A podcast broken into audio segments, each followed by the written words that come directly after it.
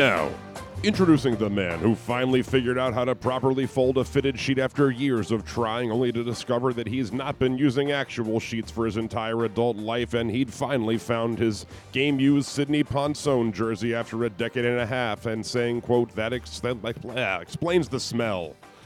After spending the last week or two watching the Olympics, he's officially set out to break a world record of his own, though he was discouraged to discover that all of the challenges related to eating pasta were held by Joey Chestnut as he turned his focus to the number of times gabagool's been said in a minute.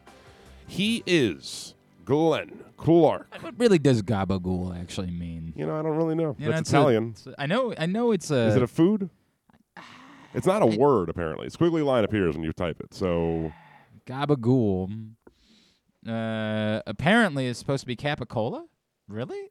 I didn't know that. isn't that a meat? A ham? I did not know that. That's a, a genuine. Yes, it's well, it's not. It's yes, it's ish. It's like a salami, really, is what it is.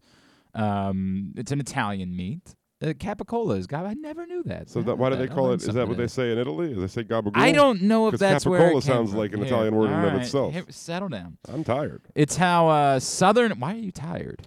of gabagool Oh, not okay. being explained to the people. You know? It's like, what did you, did you, did you go out to have yourself an evening last night? no. Uh, gabagool is how Southern Italians pronounce capicola. Wait, what? What? Pronounce it. Not even just like it's not a different word altogether. It's just the pronunciation. That doesn't seem even possible. It's a New York City thing specifically. All right, hang on a second. I I I, I got a lot of questions about this. It's Outside of. Italy, Yeah. terms. It's from Wikipedia, and so you know. Yeah. Right. Terms include bondiola or bondiola curata in Argentina and Uruguay, and capicola or capicola. I'm saying it's just pronounced spelled with an extra L in North America. The pronunciation gabagool has been used by Italian Americans in the New York City area and elsewhere in the Northeast based on the pronunciation of capicola in working class dialects of 19th and early 20th century Neapolitan. I never knew that. So they just Never knew took that. it and said, "We're going to call this lazy, yes, for the gabagool." most part. That's pretty much what it seems.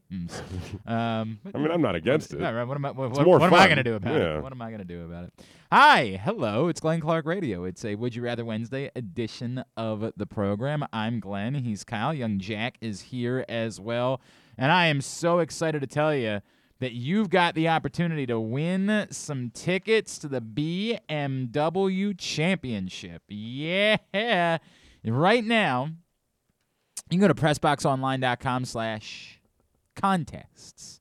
And when you do, you'll see a prompt. Enter to win tickets to the BMW Championship at Caves Valley Golf Club. Of course, you know the BMW Championship, the top 70 golfers on the PGA Tour, are coming to Baltimore in Caves Valley for the BMW Championship August 24th through 29th. Secure your own tickets by going to bmwchampionship.com. But you can win them by going to pressboxonline.com slash contest. You can enter there. Um, it began began this the contest began yesterday. It runs through August 12th. The grand prize receives two passes to the 1899 club on August 27th. And what is the 1899 club you ask? What is the 1899 Club? Thank you, Kyle. It's an all inclusive hospitality venue located on the par 4 11th hole. These tickets include access to the grounds as well as unlimited food, beer, wine, and soft drinks. Ooh. To get that Mountain Get some Dew. gabagool, yeah, maybe. right. It might have some gabagool. Don't know. Stadium style seating in a shaded area available to provide a comfortable experience throughout the day and a parking pass is included as well for the grand prize winner. And then for the runners up, this ain't bad either. Four of you will receive two grounds tickets for one day of the tournament. Grounds tickets allowing for entry to the tournament on that designated day. Uh, public seating, restrooms, and concessions are available throughout the course. So, all you got to do, go to pressboxonline.com slash contests. What you'll need to put in, your email, your name, your date of birth, your zip code. That's it. Just so we can know you're eligible, just so we can get you uh, hooked up to win. It's going to be um, going to be a great week. Going to be a great week. Even I'm not a golf guy, and I'm excited about it. It's going to be an awesome event for our area.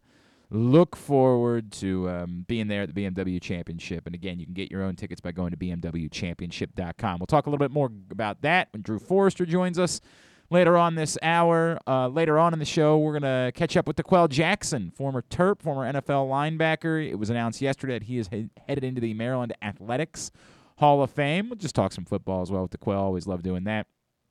And uh, speaking of which, Jeff Shadia was out at Ravens training camp yesterday for the NFL Network, and we will chat with him a little bit later on in the program as well. So that's all coming up on the show today. We'll also get into Would You Rather Wednesday a little bit later on.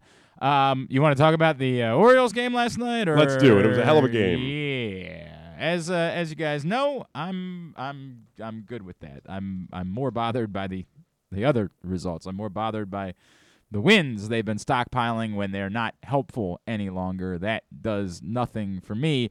So it does not bother me in any way that the Orioles lost 13 to 1 to the Yankees last night. It can't possibly bother me that the Orioles lost 13 to 1 to the Yankees last night. I- Cedric Mullins, the 12 game hit streak.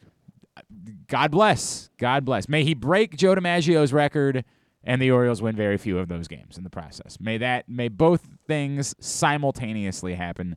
That would be delightful. There is just nothing good that comes with winning baseball games at this point. And spare me the well, you wanna you wanna build a winning uh, culture. You wanna build. A, God bless you. I kind of like making the Yankees feel awful. I'm not going to be like, you know, if you're going to win a game, I'll beat the Yankees. But, you know, I mean, in that context, if Yeah. you have to win a game, yes, I'd rather it be against the Yankees than against the Tigers, for example. But I that's all I'll say. No, it's all it's all all, say. it's all what it is. Just just does not help whatsoever. Uh, I to bring that cat back. Yeah, the Yankee Stadium cat it did it proved to be good luck. Proved to be good luck. Um, I spent some time last night with the uh, U.S. women's volleyball. That was great. That was on at about midnight. I, I guess the Dominican Republic not so great at uh, the volleyball. I did not realize that. Well, they made the Olympics, Glenn. They did. God bless them for that. Um, speaking of the Dominican Republic, I also poked into the baseball game for a while last night, and they won that one three to one. So The US Americans, the Americans yes. did. Yes, the Americans are on to the semifinals in both women's volleyball and in baseball. And the women's basketball team also defeated Australia last night, and so they are on to the semifinals there as well. Uh, I think, unfortunately, our friend Helen Maroulis who's I, I had not known about everything that she had gone through since the last um, Olympics. She suffered a pretty serious head injury. I did not know about at all. Um, she had to really grind to just get back to this Mm. point. Um, lost in the semifinals last night, but she will compete for the bronze medal instead at the Olympics. Still, local athletes that still have to. Kyle Snyder still has to go, and Matt Centrowitz um, from Broadneck still. The I guess that the 1500 is like one of the last track and field events of the week. Um, U.S. won gold in female wrestling, correct? Yeah, someone else the day Yeah, yeah. before, and I can't remember her name, but she was awesome. Everybody Yeah. loved. She did the. She had a very viral. Um, oh man, I, I whatever. It's not. I'm just saying they could no sweep it. local interest.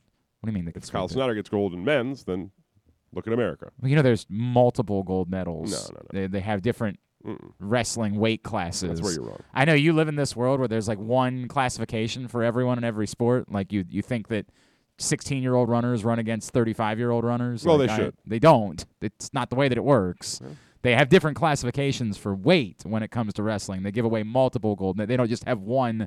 You're the wrestling gold medal winner. I think they should. Why now? So you think it would be fair to have, say, like a 140 pound wrestler wrestle against a 275 pound wrestler? How do you build underdog stories if Uh, not for this possibility? Well, maybe you, you face adversity. You have like a, a, a tough head injury or something No, like that that you deal with in the build up to the Every um, Batman movie I've seen or any sort of superhero tale, you saw the young uh, Captain America. Uh huh. He succeeded as a, as a sprite.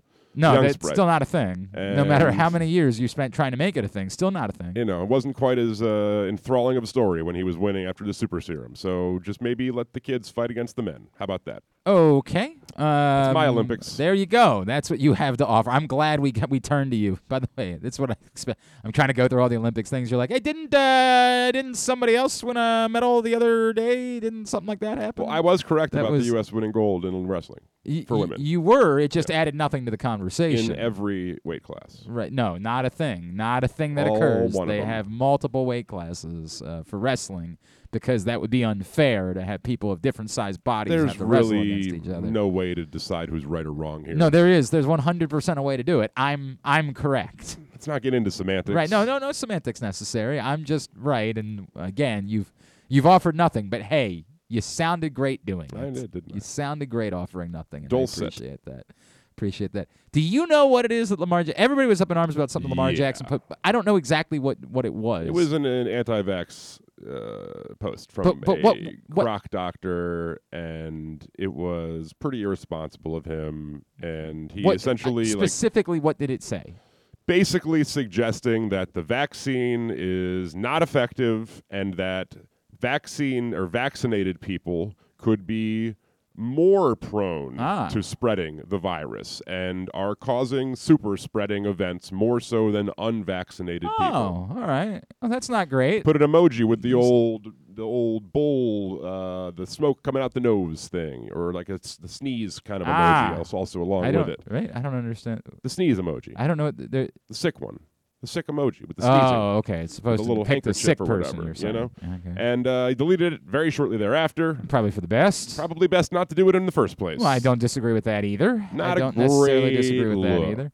No, not a great look whatsoever. Um, a problematic look, one Totally. might say. I mean, a problematic look. Largely irresponsible. Yes, it's wildly irresponsible. Uh, I don't know where people are necessarily. I, I, I don't really want to get into this other uh, conversation. Look, he can. If we don't agree with, it's easy to disagree with the decision to be unvaccinated. yes. Um, that said, it remains an individual's right to well, be it, it comes off. It comes off very much as like Lamar Jackson trying to defend his decision to not get vaccinated because he's probably heard a bunch of s from people or at least about not being vaccinated. what he's The- influenced the- by the- and not being. The governor of the state of Maryland was was was calling on him to to get vaccinated. He probably feels as though he needs to defend himself in some way, so he finds some mis- disinformation or But I misinformation think he somewhere. did it before Hogan said Well, that. I, it might not be specifically Hogan. It just I, I'm guessing that's not the first time he's heard, "Hey, you should have been vaccinated." I'm guessing there's been a boatload of people over the last few days that have been in his orbit or outside his orbit, I but would hope so. get contact to him that are going on about get, Yeah, get maybe it's your a good ass idea. vaccinated, dummy. yes. You stupid. Go get vaccinated. Go that route. Um, we have heard that there are going to be more of these things like in New York, where if you want to go to a gym or if you want to eat inside at a restaurant, you're going to have to prove vaccination. Look, I'm all for Um, making of the next people decide what I'm- they care more about. I, I'm, I'm, It's look, it's like we've talked about. I'm I'm it's always difficult for me because I there is always like the libertarian side of me that's like Do I even read the quote from this anti-vax I, thing? I- I- that's I, I don't need the actual quote. Yeah. That you've, if if you if that's what I was I all I saw was that anti Lamar Jackson had shared an anti-vax post. That was all I had share uh, seen, and that he had quickly deleted it. I was unaware of what it actually said. That's absurd. Uh, It's of course it's absurd, and it's it's not it's by it's not just million irresponsible. followers It's- and all that. and It's, embarrassing. yeah. It's it's utterly embarrassing for you. Just say nothing. Just say nothing. Just just don't don't don't get your into those. Yes, just just just leave it leave it alone. Leave it the f alone. Um, I have no doubt. I, I asked a couple of people that whose opi- whose I don't want to say it. I asked a couple people who I know what this looks like, right? Like within the facility, within the organization, and um, frustrated was the best thing that I could get back to describe it. Like, because again, this goes back to what I said originally when somebody said, "Doesn't D- Lamar deserve more criticism?" Yes, I think he deserves criticism, but what? He's going to be the quarterback of the football team. Unless they- he's got COVID the entire year. Thank you. They he's going to be the quarterback of the football team. They desperately need him. They have no chance without him. They have a great chance with him. He holds the leverage. So you can be frustrated, but th- what does anger do? You're angry, but you can't you can't do anything. You're hoping to try to share other insight, other thought with him to dissuade whatever the other stuff is, whatever the other opinions that are being fed to him that has led to him making this decision. But there's only so much you can do. You can't say, Lamar, we're going to bench you if you don't get vaccinated. You're not going to hurt your own football You say that, but it wouldn't be very no, wise. no, you wouldn't do that in a million years. I'm you saying like, never. you have the capacity to say that, but it would be stupid. No, it- it- they would never. It's it's pointless to have this semantic argument. It's something that would never occur. Look, we already agreed there's only one weight class Thank in you. all of Appreciate wrestling. that. We've already we've already established that. It would something that would never occur. You can be as angry as you want to be, but it's not going to do anything. At the end of the day, you're just hoping that you can compel him to make the right decision. If not, you're in a different place. With the most important player on your football team by far, by a billion.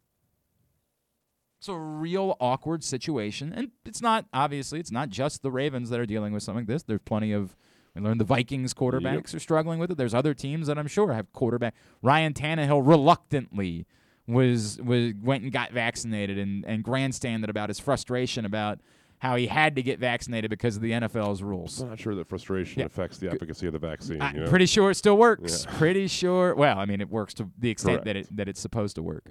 Um, I I hope that Lamar Jackson reluctantly gets vaccinated at some point. I hope he gets super pissed off about getting vaccinated at some point.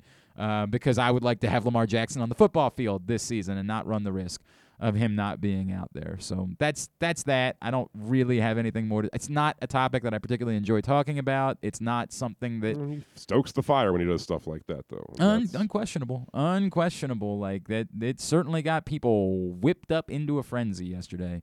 Um, seeing that uh, Lamar Jackson was tweeting anti-vaccination stuff, or love to hear the conversation that uh, preceded his deletion of the the post. Yeah, I mean, I, like who who Right. reached out to him? Who was like, "Dude, what is it worth it?" Like, I I don't know. I don't know. I don't know how that all played out. but there's that. There is that. That's that's what's going on in the world today. It is a Would You Rather Wednesday on Glenn Clark Radio. Would You Rather Wednesday is brought to you today by Window Nation. 50% off all styles of windows, plus no money down, no payments, no interest for two full years.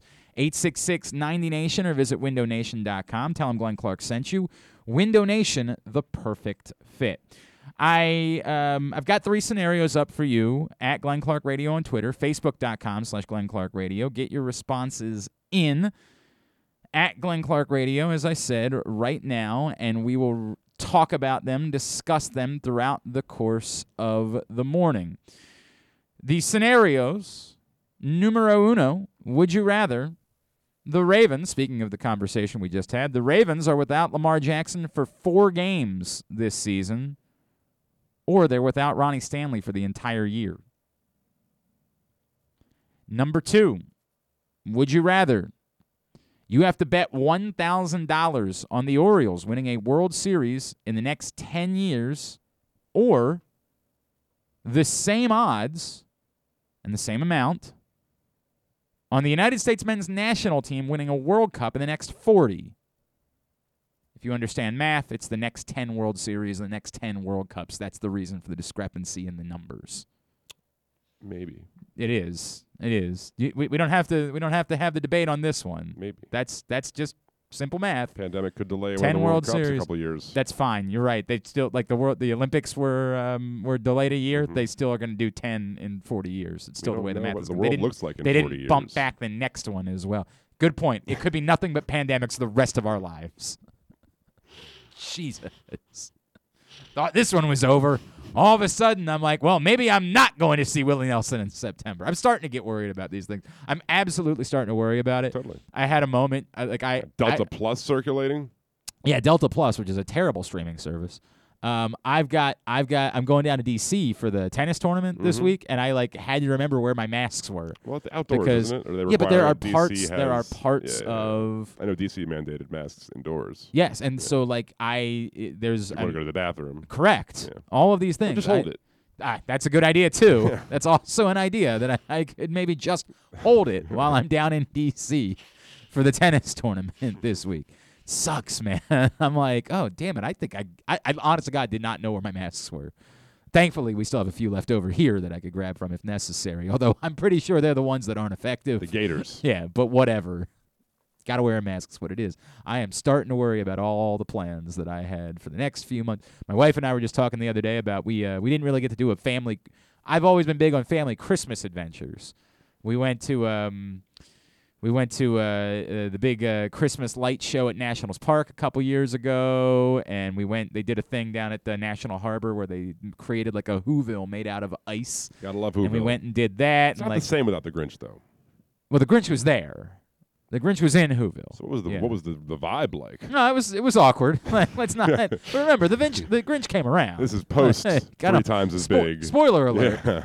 the Grinch. The Grinch ended up Fair- coming and joining the crew in, in. Whoville as it, as the whole thing ended. So we've done things like that. So my, I was like, oh man, we're really excited about. it. We booked our tickets for the Polar Express again this year to take the kids on the train, and uh, very excited about all those things. And I'm starting to get nervous again, starting to get a little apprehensive about Yeah. all of that Yep. stuff. Yep. Yep. Fun times indeed. All right, uh, number three. Would you rather? Uh, you have to pay off a fantasy football bet from last year. You finished in last place. No, I didn't. You did. I'm, s- I'm sorry to let you know you did. Uh, They did uh, new math and they went back and they figured it out. You, you lost. I'm sure you're familiar with the uh, the story of the airplane uh, from this week, the Frontier yeah. flight. He's probably gonna win a lawsuit, which is the annoying part. I I don't know how that's going to go. I I You don't. his parents are worth two million dollars. I heard. Jeez. Yeah, which in today's For- day by the way, like inflation. What is making, it like? we're making a lot about how embarrassing that is. The guy was just hammered drunk. Like like let's not try to over. Wouldn't you embellish it a little? when you're hammered drunk, you just you say random ass things. Like let's not pretend. I, I'm not trying to really defend the guy because obviously he's he's a piece of s, right? Like I'm not. I want to make that very clear. I'm not team drunk guy on the plane, but we're pretending we're over analyzing what he said and forgetting that when you're drunk, you just say random s. What are the odds he already embellished it and his parents are just like? Oh, I mean, yeah, correct. I mean, he's flying Frontier. You know what I mean? Like, I don't even know what Frontier is. you, you wouldn't. You, hopefully, you never will. Like, hopefully, it's not a way that you're going to have to fly at any point. Um, you Yeah. in this scenario, Uh-huh. you would have to voluntarily be duct taped to a seat Mm-hmm. for the entirety of a cross country flight, and you can't fall asleep. Can I wear a shirt? Why wouldn't you wear a shirt? It would just hurt more to have duct tape Yes, it would. Correct. I believe this gentleman was wearing a shirt. I'm He would wear a shirt, but you are duct taped to your seat for the Mhm. entirety of a cross country flight. It was. It looked more like masking tape to me, but well, that's. a I, I didn't pay that close of attention. It wasn't every- masking. It It was, was a clear tape. It wasn't duct tape. I mean, look, that's just just stop. Just stop. that I'm interested just in. You know? stop. For Yeah. God's sakes, just stop. Are we going Or- to assume the type tape tape stays on my mouth, or because he he managed to wrestle free of the the restraints on his on his mouth? Uh, I did not. No, it it's all. It's, It's you're- all staying. correct. It's all staying. You are. If it doesn't, then you got to do it again. Well, well, who said that? That that's the rule. That's the, you have to pay off your bet, and the bet is you have to be completely duct taped to the seat for the entirety of a cross country flight. If you fall asleep, you got to do it again. You you have to. I'm telling you, there's none. You have to be completely awake, duct taped to your seat for the entirety of a cross country flight. That's the way that it goes. Uh, who's paying for the flight? Or what's that? Who's paying for the flight? Probably you. Oh, that sucks. Yeah, probably you were the one that lost, dude. You shouldn't have lost fantasy football, Chief. I You don't shouldn't know. have lost. Seems a little extreme. Hey, bro, it's your choice. You just don't lose. That's what I always get from you. I'm just not gonna lose. For the Well, you record, lost. pretty Sorry. good success rate. Um, But I do fear the baseball season this year. It's I, not. It's not looking great for you. I haven't gone through the numbers, but I know that a couple. what about the uh, What about the shrimp cinnamon toast crunch thing? How you feeling about well, that? Well, with Carson Wentz out, not as yeah, good. not feeling so great there, huh? Who knows? What was the number again? 850. Yeah. Can we confirm that? Yeah. Did we write it down somewhere? Look, that's what it was. You're just saying that. Now I want to make sure that was what the number that's what it was. was. All I wouldn't forget something that had made me. un- You have to eat milk and shrimp together. It's not so great. Um, eh, or, and this is from some YouTube person that I'm not. I don't know anything about her, so I'm not. I'm not going to try to give you the backstory. Uh, the other scenarios, you have to allow yourself to be baby birded three bites of sandwich, Who's feeding it? not your significant other. One of the other people in the fantasy football league. They get to choose. It's really weird. They Yeah. want, they want to do that. Yeah, it's always well. I mean, it's no sweat. Why? Why would they care? Right? Like, they're not the the one- one doing it. Oh, it's not going to bother me. I'm I'm chewing the food. Doesn't doesn't matter to me what happens after that point. Does not matter whatsoever. All right. So those are your three scenarios for Would You Rather Wednesday. Um, we're gonna do. We're gonna, we need to take a break. We, what- what's the? Could if we wanted to. And we'll sit on these and then discuss them I mean, later. you want to answer one? We could probably do that and then take a break. All right, do do the Lamar one. Lamar uh, without Lamar for four games, without Ronnie Stanley the entire season. Um, Jack, you can answer this too. Turn turn Jack's mic on. probably without Lamar for four games. Okay, thought. I mean, I just don't think they have the tackle depth. Wow, look at you, Jack. The tackle depth to live through that realistically. Um, I get it. The offensive line and Lamar Jackson offense is somewhat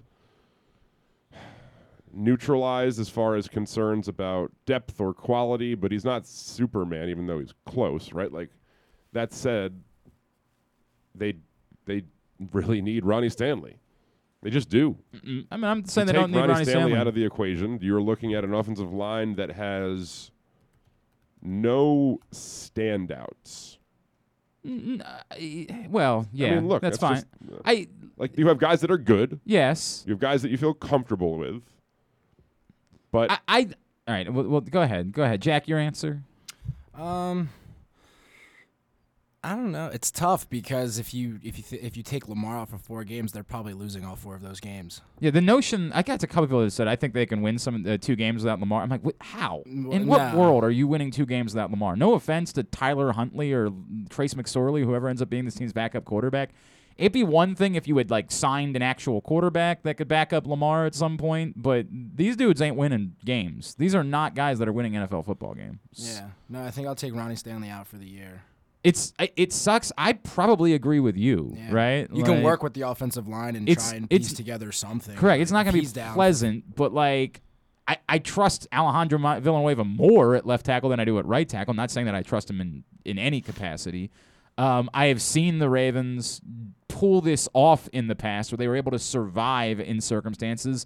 They survived with Michael Oher playing left tackle for some time when he was clearly not an NFL left tackle, and that was when they weren't doing this system. I I have seen the Ravens pull this off the notion of these guys winning game four th- this to me is four losses four guaranteed losses and then you have to hope for the best in your other 13 games and i don't see you going 13 and 0 in the other 13 games and now this easily becomes what dooms you from making the playoffs this this to me is very quick i think you are more capable of surviving i get it it's not a particularly impressive offensive line group that you're running out there, but I do think you're more capable of surviving it than you are surviving an 0 and 4 stretch when you don't have your quarterback. And I'm I'm complete. I just don't see any way that you are beating.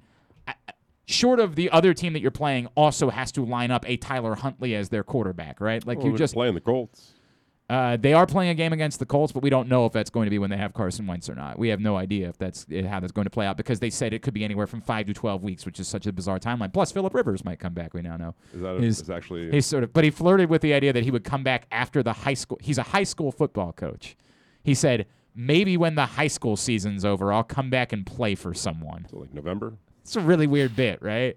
Like what a super weird bit that is, which I guess means he's trying to say like I'm definitely not coming back, but he kind of left it open that like if somebody gets their their own quarterback gets hurt and they're desperate when high school football season is over, they could give him a call and maybe he'll come in and pinch hit for a little Yeah, I don't think that's gonna happen. I, I don't think that a team would be looking to do that. Yes, that's the only scenario where I could see them winning a game without Lamar is if for some reason they face the Steelers team and the Steelers have to play Dwayne Haskins as their quarterback I mean, or, or something there's a along situation where the. Ravens defense is really, really good. That's all well and good. I still don't. I still don't think you're beating an NFL team. They beat the Reds, With- the, the Washington team with Robert Griffin? Did What's that, that? happen? Didn't did RG three? They almost beat the Steelers with RG three, right? I mean, they, they were competitive, yes, Right. but it was kind of fluky that they were competitive. Remember, Trace McSorley came in at the end and got a fluke touchdown in order to make it look like Well, it Mm-hmm. was, real.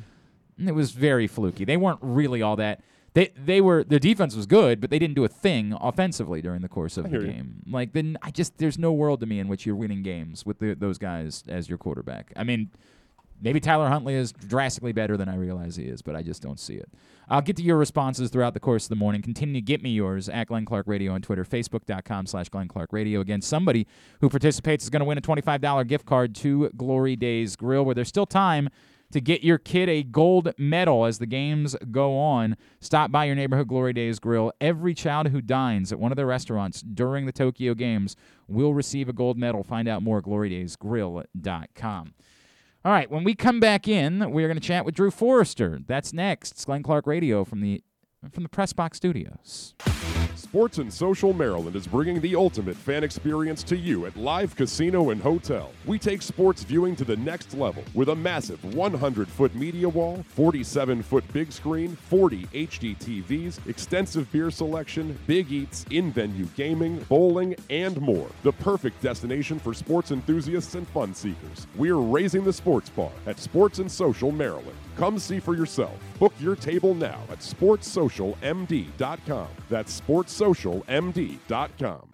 Here it. Watch out! Oh for the first time, the PGA Tour's FedEx Cup Playoffs is coming to Maryland. The top 70 players in the world converge on Caves Valley Golf Club for the 2021 BMW Championship, August 24th through 29th, 2021. Baltimore's iconic and challenging course provides the perfect test as the playoffs heat up. Tickets are now available. Don't miss your chance to watch the drama unfold. Visit BMWChampionship.com today.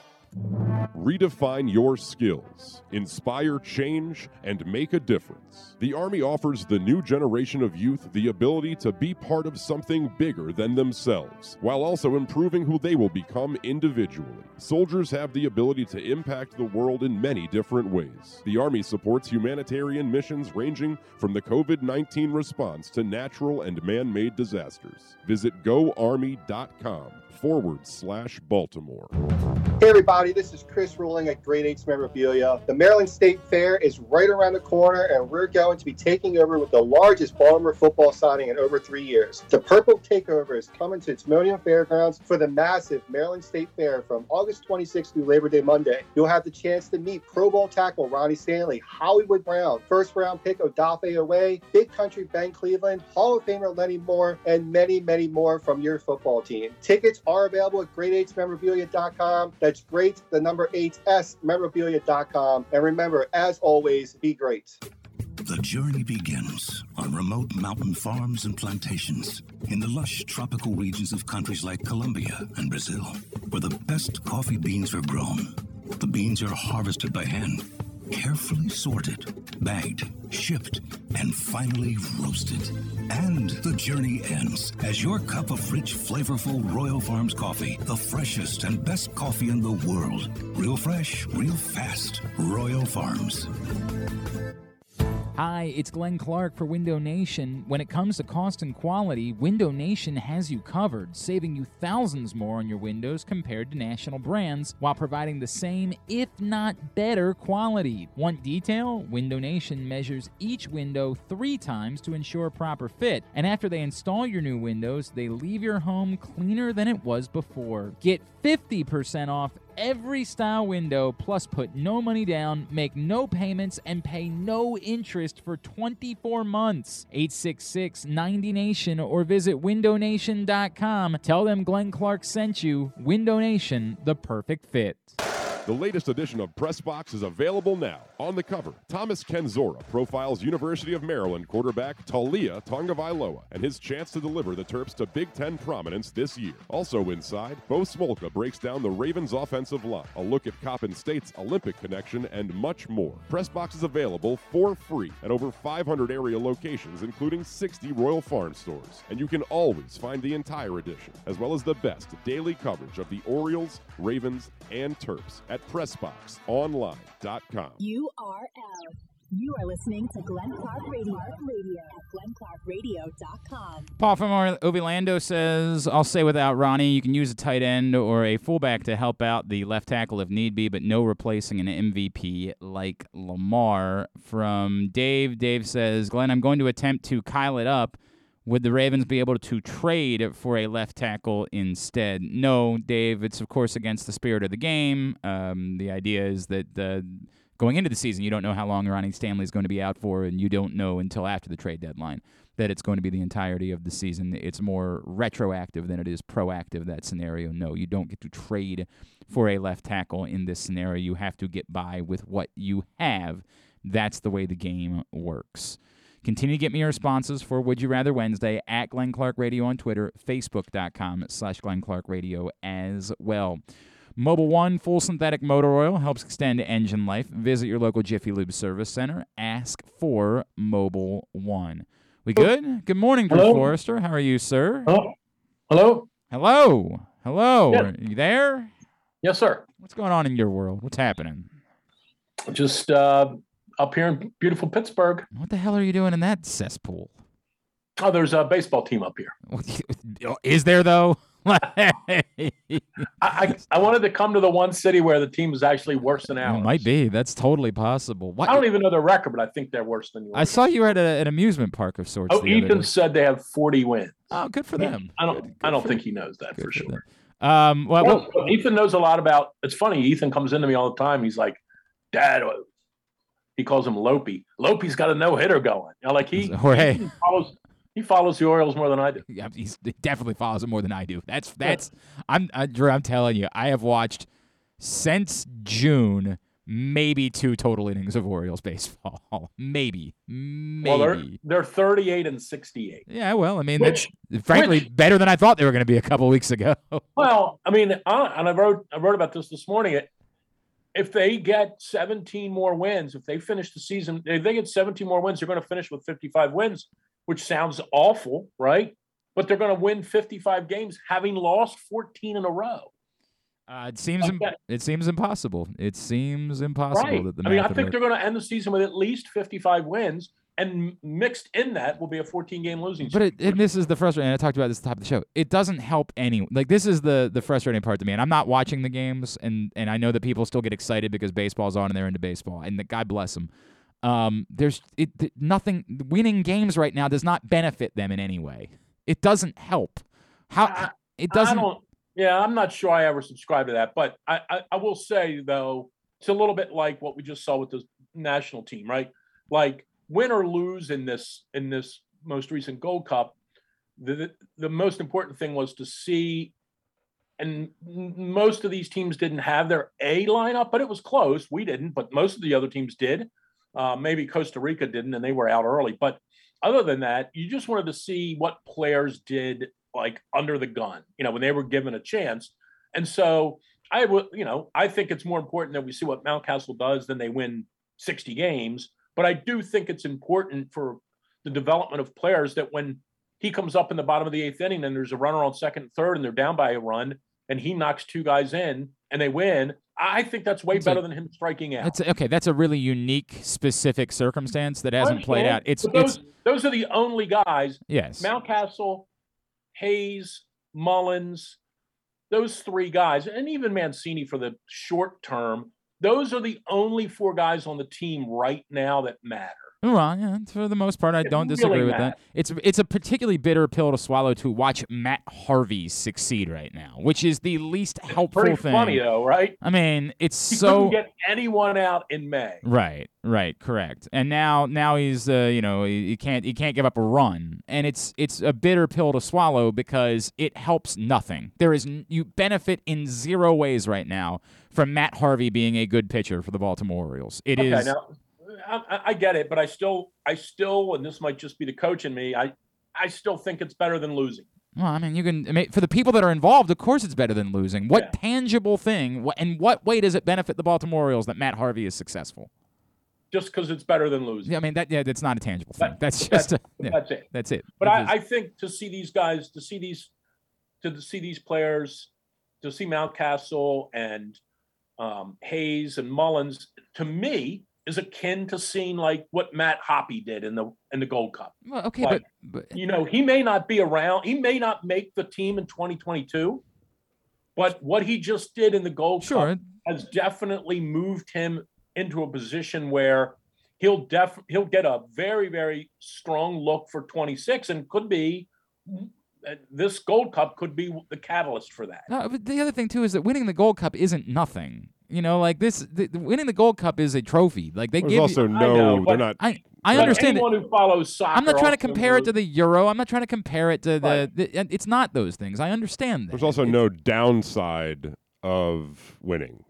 Yes, correct. It doesn't. It doesn't mean that they're going to get a worse player the next time around, right? Right, it does. right, it's not going right, to cost sure. them something. They're winning. well the one downside to and I- and I don't i'm trying to think of who if any player fits this for the U.S. and I and off the top of my head, no, they don't. But it, would be if Zardes would have scored four or five goals in this thing, and they would have been really forced to almost give him time that could be a downside to them. I mean, uh, uh, but I know what uh, you're saying. It's different to baseball. it's- I would agree with that. It's drastically. You know what though? I am making a comparison. Drew Forrester is with us, and it happens to be Would You Rather Wednesday. Uh, my number two uh, for Would You Rather Wednesday is a direct Orioles uh, soccer comparison, so I'll let you have it. Would you rather you have to bet one thousand dollars on the Orioles winning a World Series in the next ten years, or same odds you have to bet one thousand dollars on the U.S. winning a World Cup in the next forty years? Oh, so ten versus ten. Correct. That was the reason for them. And look, even Drew Forrester can understand that math. He's a little more optimistic, Unbelievable. I I did guess, go to? Glen Burnie. Yeah, correct. Yeah, they taught mean, you. They we- taught we you. They taught you we something when you weren't underneath the, we- the bleachers smoking weed. We, right, we did teach math there, you know. Yeah, Um, ta- ta- who, who's we? By the way, um, which of those would I bet a thou- thousand of my money or your money? no, a thousand of your own money. A thousand of Ethan's money at this point, because you're probably going to Why? be gone any moment now. I I w- I wouldn't bet a thousand on either of those. Um, in the next ten years or in the next forty, so in the next ten World Cups, Or the next ten World Series.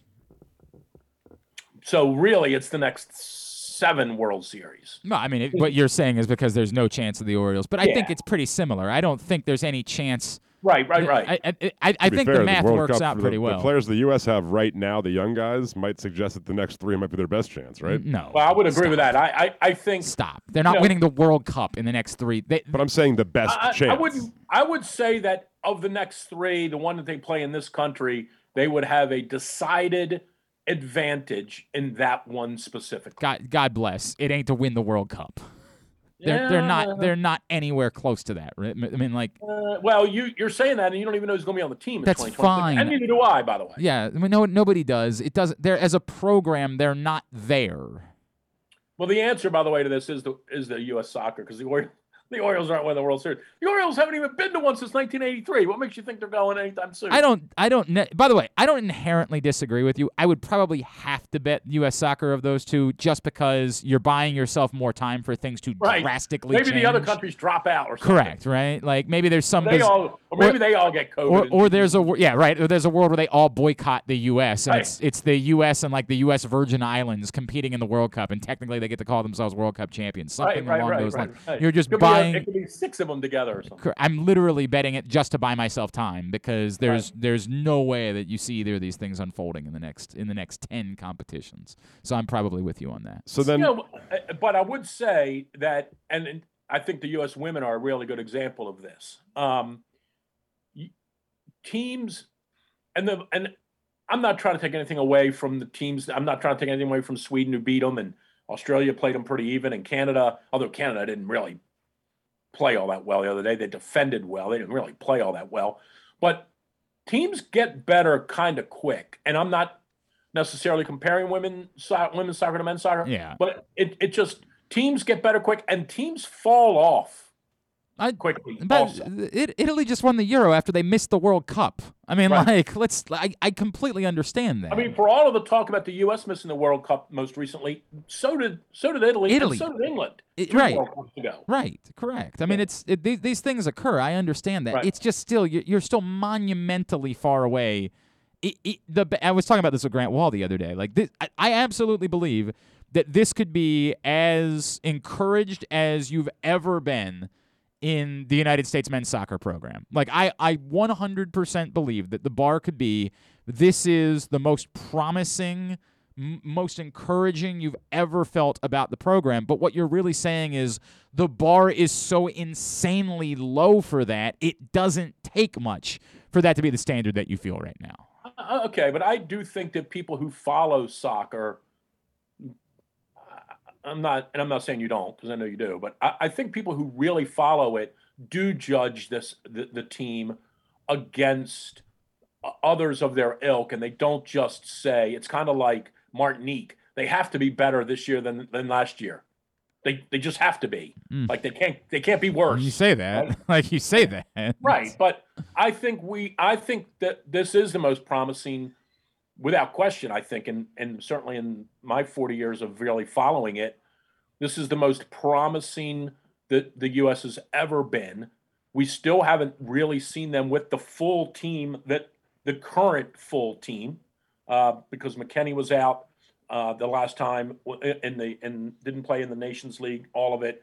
Pulisic has been in and out because of how much you know how volatile the market's been over there in Europe, and he's played and then didn't play, and um, I I think it's the most most encouraging time we've ever seen with them. I I I just I think they if they get the right draw in this 2022, depends on what they do, obviously in the qualifier, but I think if they get the right draw in 2022. They, they could be somewhat dangerous. I'm not saying they're going to win it, but I I would be really surprised. And I'm saying this again, not knowing anything about the draw because that really does matter. I know they've obviously they've added 16 teams.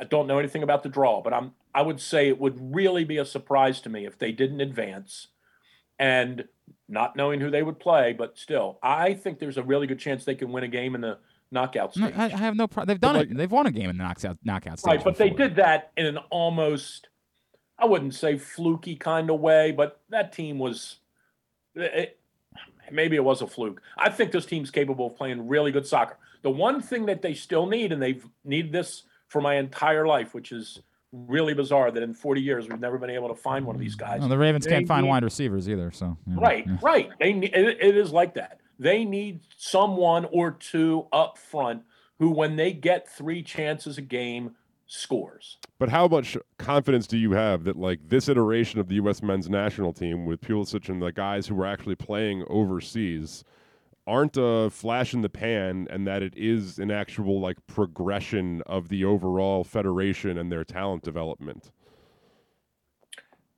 Well, I think when you watch them, you, I mean, that's how you develop an opinion on them, right? Like when you watch Pulisic, you you know he is a he's a special player, and I'm not saying that just because he's a Chelsea, but Chelsea doesn't sign Sure. flashes in the pan. I mean, especially American flashes in the pan. But you, they I'm, might I'm not they talking. might sign an English flash in the pan, but they're never taking a gamble on an American kid unless he's rock solid. Um, but I don't even. I, I mean, I'm almost not dismissing him because he's going to be the captain of the team for the next three World Cups, probably. I think that the the guys that you watch now, who you can see maybe not this time around, but in the future, that you can see who are going to be really, really potentially be really legitimate players at the international level are those kids that you saw the other night sands and vines and williamson and um uh well he didn't play the other night but Acosta. I mean you're seeing a lot of kids now that are 18 19 20 years old um the giacchini or whatever his name is uh, the kid from north carolina you're seeing a lot of these kids that you can that you know are going to be legitimate players in three or four years. Now, where they wind up going to play internationally, I have no idea. But those kids are not going to play in the MLS. I mean, that's for sure. Sure. They're going to they're going to play at a much higher level than that. And it really just depends on how quickly they can get into a team somewhere. Same thing with Turner, right? I mean, he this if nothing else, his play in the Gold Cup just got the MLS a gazillion dollars because someone's going to take him Huh? for sure. I don't disagree with that. I don't disagree with that. I, I think you know when you watch that what they what just un, unfolded this past weekend, and and even just throughout the tournament, and you see the kids that really stood out. I mean, Acosta was a massive standout, Yes. but he he's probably not even going to play in this World Cup, and he'll play. I mean, he'll get minutes, but he's not going to start. Um, and yet he was probably their best field player other than Miles Robinson throughout the thing, right? So you take that level of kid. Um, Arriola had his moments. He was decent. He fought hard. His touch is just so yeah, bad. it but- is rough. But but again, he in in the last two games he acquitted himself pretty well. But he Well, other, again- other than other than his attempts at finishing. yeah, I mean, but oh, I'm just saying overall he worked hard. yes, he played did work hard. played I don't disagree with that. he, he didn't let he didn't let I mean the one chance that obviously he missed which could have been catastrophic he didn't let that crush him he just put his head down and kept on playing hard and but he's not going to play in 2022 he's just a he's a space holder right now. Yeah. So other than I- cynicism, what's like what is making you guys so confident that the Orioles are the bad bet? Other than the fact that you know that three out of the ten are like Probably because of the division. Probably because of the division they Is, play in. is, With is it is a little bit to do with that? It's just because of how monumentally difficult it is to to compete this way. It's it's it's almost impossible to do this. And Well, we've seen it happen, but Y- you're saying more now that the playing field has been leveled and other teams are trying to do you, you haven't things. really seen someone else do it. You, you're, The you're Astros the Astros. did Astros didn't play it. in the AL East. So then that's that's then that's the division. We've never. saying. It's it's it's both.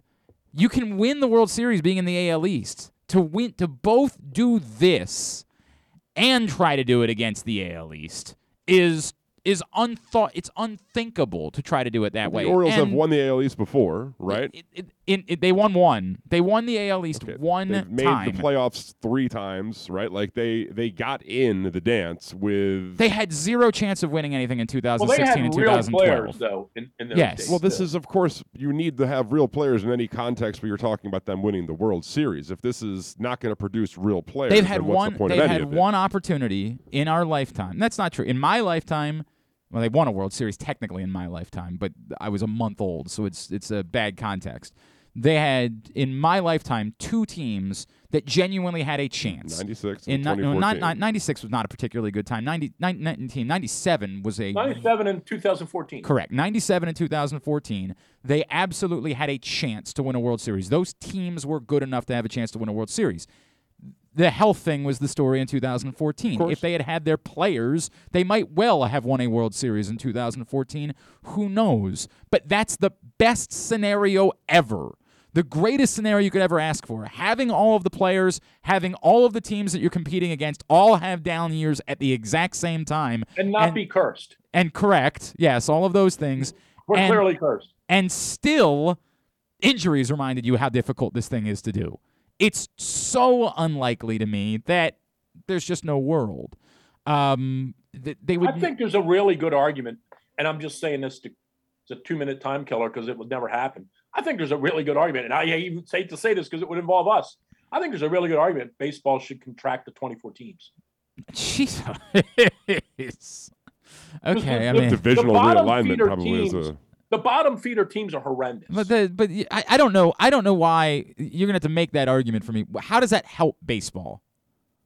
because you're going to spread the other. You're going to spread But the, but 28 other decent players around. but that's rest of the you're league you're you're basing it on and the get rid of notion. these terrible teams. Well, right, but you're basing on the notion of that being what matters. They they want to be in more markets because they want 40 teams. the union Correct. would never, ever, ever, Correct, ever, ever. yeah. I know. I'm just Yeah. saying, like the, the these teams that are terrible year after year after year, and it pains me to say because we're one of them. Like it's just dreadful. Oh man, I I, I hear you. It's like. I I hear you. And I mean, we did we did jump up and snag them though in 2014. it did got happen. That that was a thing that was real. It actually going. occurred. All right, he's Drew. I'm not. Hey, look, the Orioles are going to get the Orioles are going to get really good again once Adam Jones is the manager. That's that's gonna be the moment. That's my. okay. I'm sticking with that. When Adam, you want to you want a Twitter quote uh, there, Yeah, um, Kevin? There it is for you. Um, when Adam Jones is the manager of the Orioles, this town will be on fire for right, baseball. There you go. That's that's what Drew Forrester has to offer this morning. I'm serious, Drew- by the way, about Jones being the manager. Adam Jones should be the manager of the Orioles someday. Well, I'm, okay, I mean, if he wants to be, I'm not going to be opposed to it. Like I I, have, definitely want to do it. I, I, I have no idea if he wants to do it or not. I couldn't oh, tell I think you. he's he's talked before about wanting to manage. I mean, I, I don't know that. I mean, I think he even said like, uh, you know, uh, Baltimore's my second home. I, I think he would love to manage, and I think he would love to be in Baltimore. Um, we'll see. It's it, it's a real job though. I think a lot of guys like don't realize how real of a job it is until you I'm actually. starting that, by the way. Source source tells Glenn Clark and I. You want you want this to become a thing? you want to make it a thing? Um, Drew Forrester is with us, drewsmorningdish.com. Uh, today's show is also brought to you by C3 American Exteriors. Don't let the insurance industry get one over on you. Call C3 to get roof and siding repairs for just the cost of your home insurance deductible.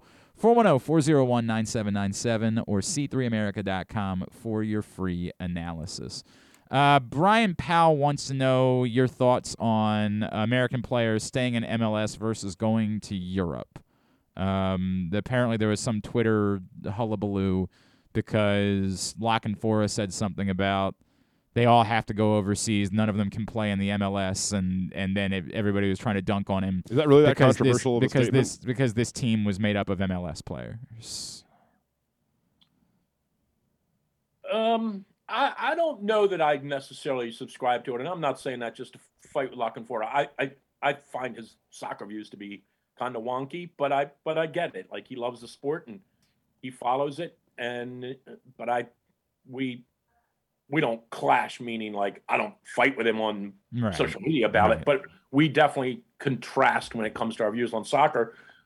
And i so I'm not saying this to contrast with him. I I don't, but I don't know that I believe that. I think MLS has become as is is MLS is good soccer, and on the occasions when the top teams are playing, it, it's actually very good soccer. And I also think at some point they have to they have to strive to keep the best American players here for the league to grow. Right. I mean, But that's I- not- I- there is a train of thought that says, you know, you can keep bringing. I'm not saying he's coming over here in the next six months, but you can keep bringing over Harry Kane and Messi, and you can bring all those guys over to sell tickets all you want. Right. But they're all coming over here when they're 36 years old just to make a gazillion dollars Correct. and live in a nice place in Marina Del Rey or somewhere. Like Correct. they're Yes. they're they're not really coming here to grow the league. They couldn't care less. David Beckham didn't really care all that much about whether or not the league got better. He he wanted to invest in the league and make money. Money. but yeah. I I think for the league to get better, they do need to to get to keep some of these kids in their in the height of their uh, stardom. And I do understand the dichotomy between, and let's just use Pulisic as an example. I do understand the dichotomy between Pulisic playing here right now at his peak and how that impacts his ability to get better. Mhm. I do. I don't know what that is. Sounds like the good humor man. Doesn't- Isn't Um, that sort of the point, though? Right? Like, it's not Yeah, yeah, about yeah, the that is the MLS point. getting better, mean, right? that- like, it's that's kind of you have to kind of acknowledge that the MLS might be a casualty of this, but you're talking about the situation where the national team gets better. That is the point. I mean, I, and I, I can reflect on it from a personal standpoint, and I've said this before. The indoor soccer league, the, when the MI when the MISL went out of business, and I think it was technically called the MSL, but when the MISL went out of business in, in- after the '92 season, and we moved into the NPSL, the the best teams, speaking of contracting, the best teams from the MSL, except San Diego, went into the NPSL, and we immediately elevated the level of play. The level of play in the NPSL versus what it was the year before went up dramatically. And it's no surprise that the incumbent teams, the Cantons and the Daytons and those teams, all kind of stunk. And the teams that came in from the MISL were all really, really good. Um, and three years later, when MLS came in and took all of the players from our league, the best players from our league, that was the beginning of the end for the league. So it, players players do matter. You you know you as a league you need the best players. That's what MLS did. Not that indoor soccer players necessarily were the best players, but we had 30 or 40 really high quality players at that time. They just happened to play indoor, and MLS took them But I, and that's that that's you know players matter and i think for mls now i think they i think it would behoove them to shell out big money for Pulisic and put him in whatever and i don't even know this and glenn you may i don't Yeah. i don't even know what the best soccer market is in our country anymore but uh, Portland's not not the best one, but it's a good one. Um, but if you put Pulisic in a high you know Se- Seattle has been. Uh, I was going to say, it yep, seems natural that you would put him in LA or Seattle or New York, right? Right. Like that's where you would put him. right. It, but if you did that, the question becomes, what does that do for his progress? Correct. Against Mhm. what does it do for the league's progress? And as much as you and I know who Pulisic is, and as much as you and I know he right now probably stands to be the best American player we've ever produced, as it is now, I would say he is. Yes. I also don't know, and I and I'm saying I don't know because I I don't. I don't know how many kids in Pipeline or Baltimore Union or Celtic or whichever one of these big fancy club clubs is now the best one in Baltimore. I don't know how many of those kids are wearing his jersey. I, I, and I don't know. I'm absolutely. It's a, it's a fair question, right? In comparison to how many of them would wear a Messi jersey, or how many of them would wear. Well, well, right. But And how I many of them are even own MLS jerseys in the first place, right? Like, would it? I don't think it would make a. I think that the best the soccer is still the best soccer. It doesn't like that Right, seems to it- sort of be the constant Uh, here. Is hang, that, hang- hang on, there's but two if different you're things. the MLS, if you're if you're running MLS and you fly into Baltimore one weekend to watch, I don't even know if this happens, but I'm just saying, if you flew into Baltimore to watch Pipeline play Right. Celtic, Right. and there were 400 parents standing around, and these this tournament was going on, and none of the kids were wearing Pulisic jerseys, and you were MLS, you would be like, Yeah. What was the What was the point? what- yeah. what's the point? Right, right. correct. But this So, is but this is a bigger question than that. The the question is, do you have to if you are US soccer, do you have to say to these kids you can't play in MLS? You're you're not going to be part of the program if you play in MLS. We are we are going to take kids like that you have to go be in Europe and you have to be playing against the best in the world because that's the way that we're going to do things.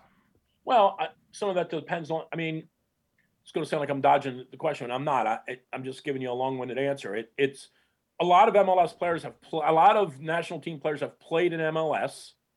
Um, most of them, granted, most of them played in MLS late in their career, where their you know their time had kind of come and gone as legitimate international players. So they wound up making 85 grand for two or three years in MLS. Uh, this I'm going back to the days of like Brian McBride Yeah, and those kind of guys. yeah. But the, the, the question now is if Pulisic is getting whatever he's getting at Chelsea, and I don't even know if he's getting seven hundred fifty thousand dollars a year, one point five million dollars a year, whatever he's getting. The question is twofold: A, does MLS have the sustainability to pay him that, or to pay him more? And B, this is the very question that, that you're asking: Can you put him here, and four years later expect him to be better And that right, than if he goes to Chelsea? and that's he's getting the, three and a that's half ultimately- million euro a year in Chelsea, by the way. I don't- I don't- I don't even know. So Yeah, the I euro's stronger than the dollar. staggering. I don't know what that so is. that's a staggering number for an American soccer player who's never played in But America. but I think Pulisic, he's never playing in MLS, right? Like this this this question isn't really Well, about him.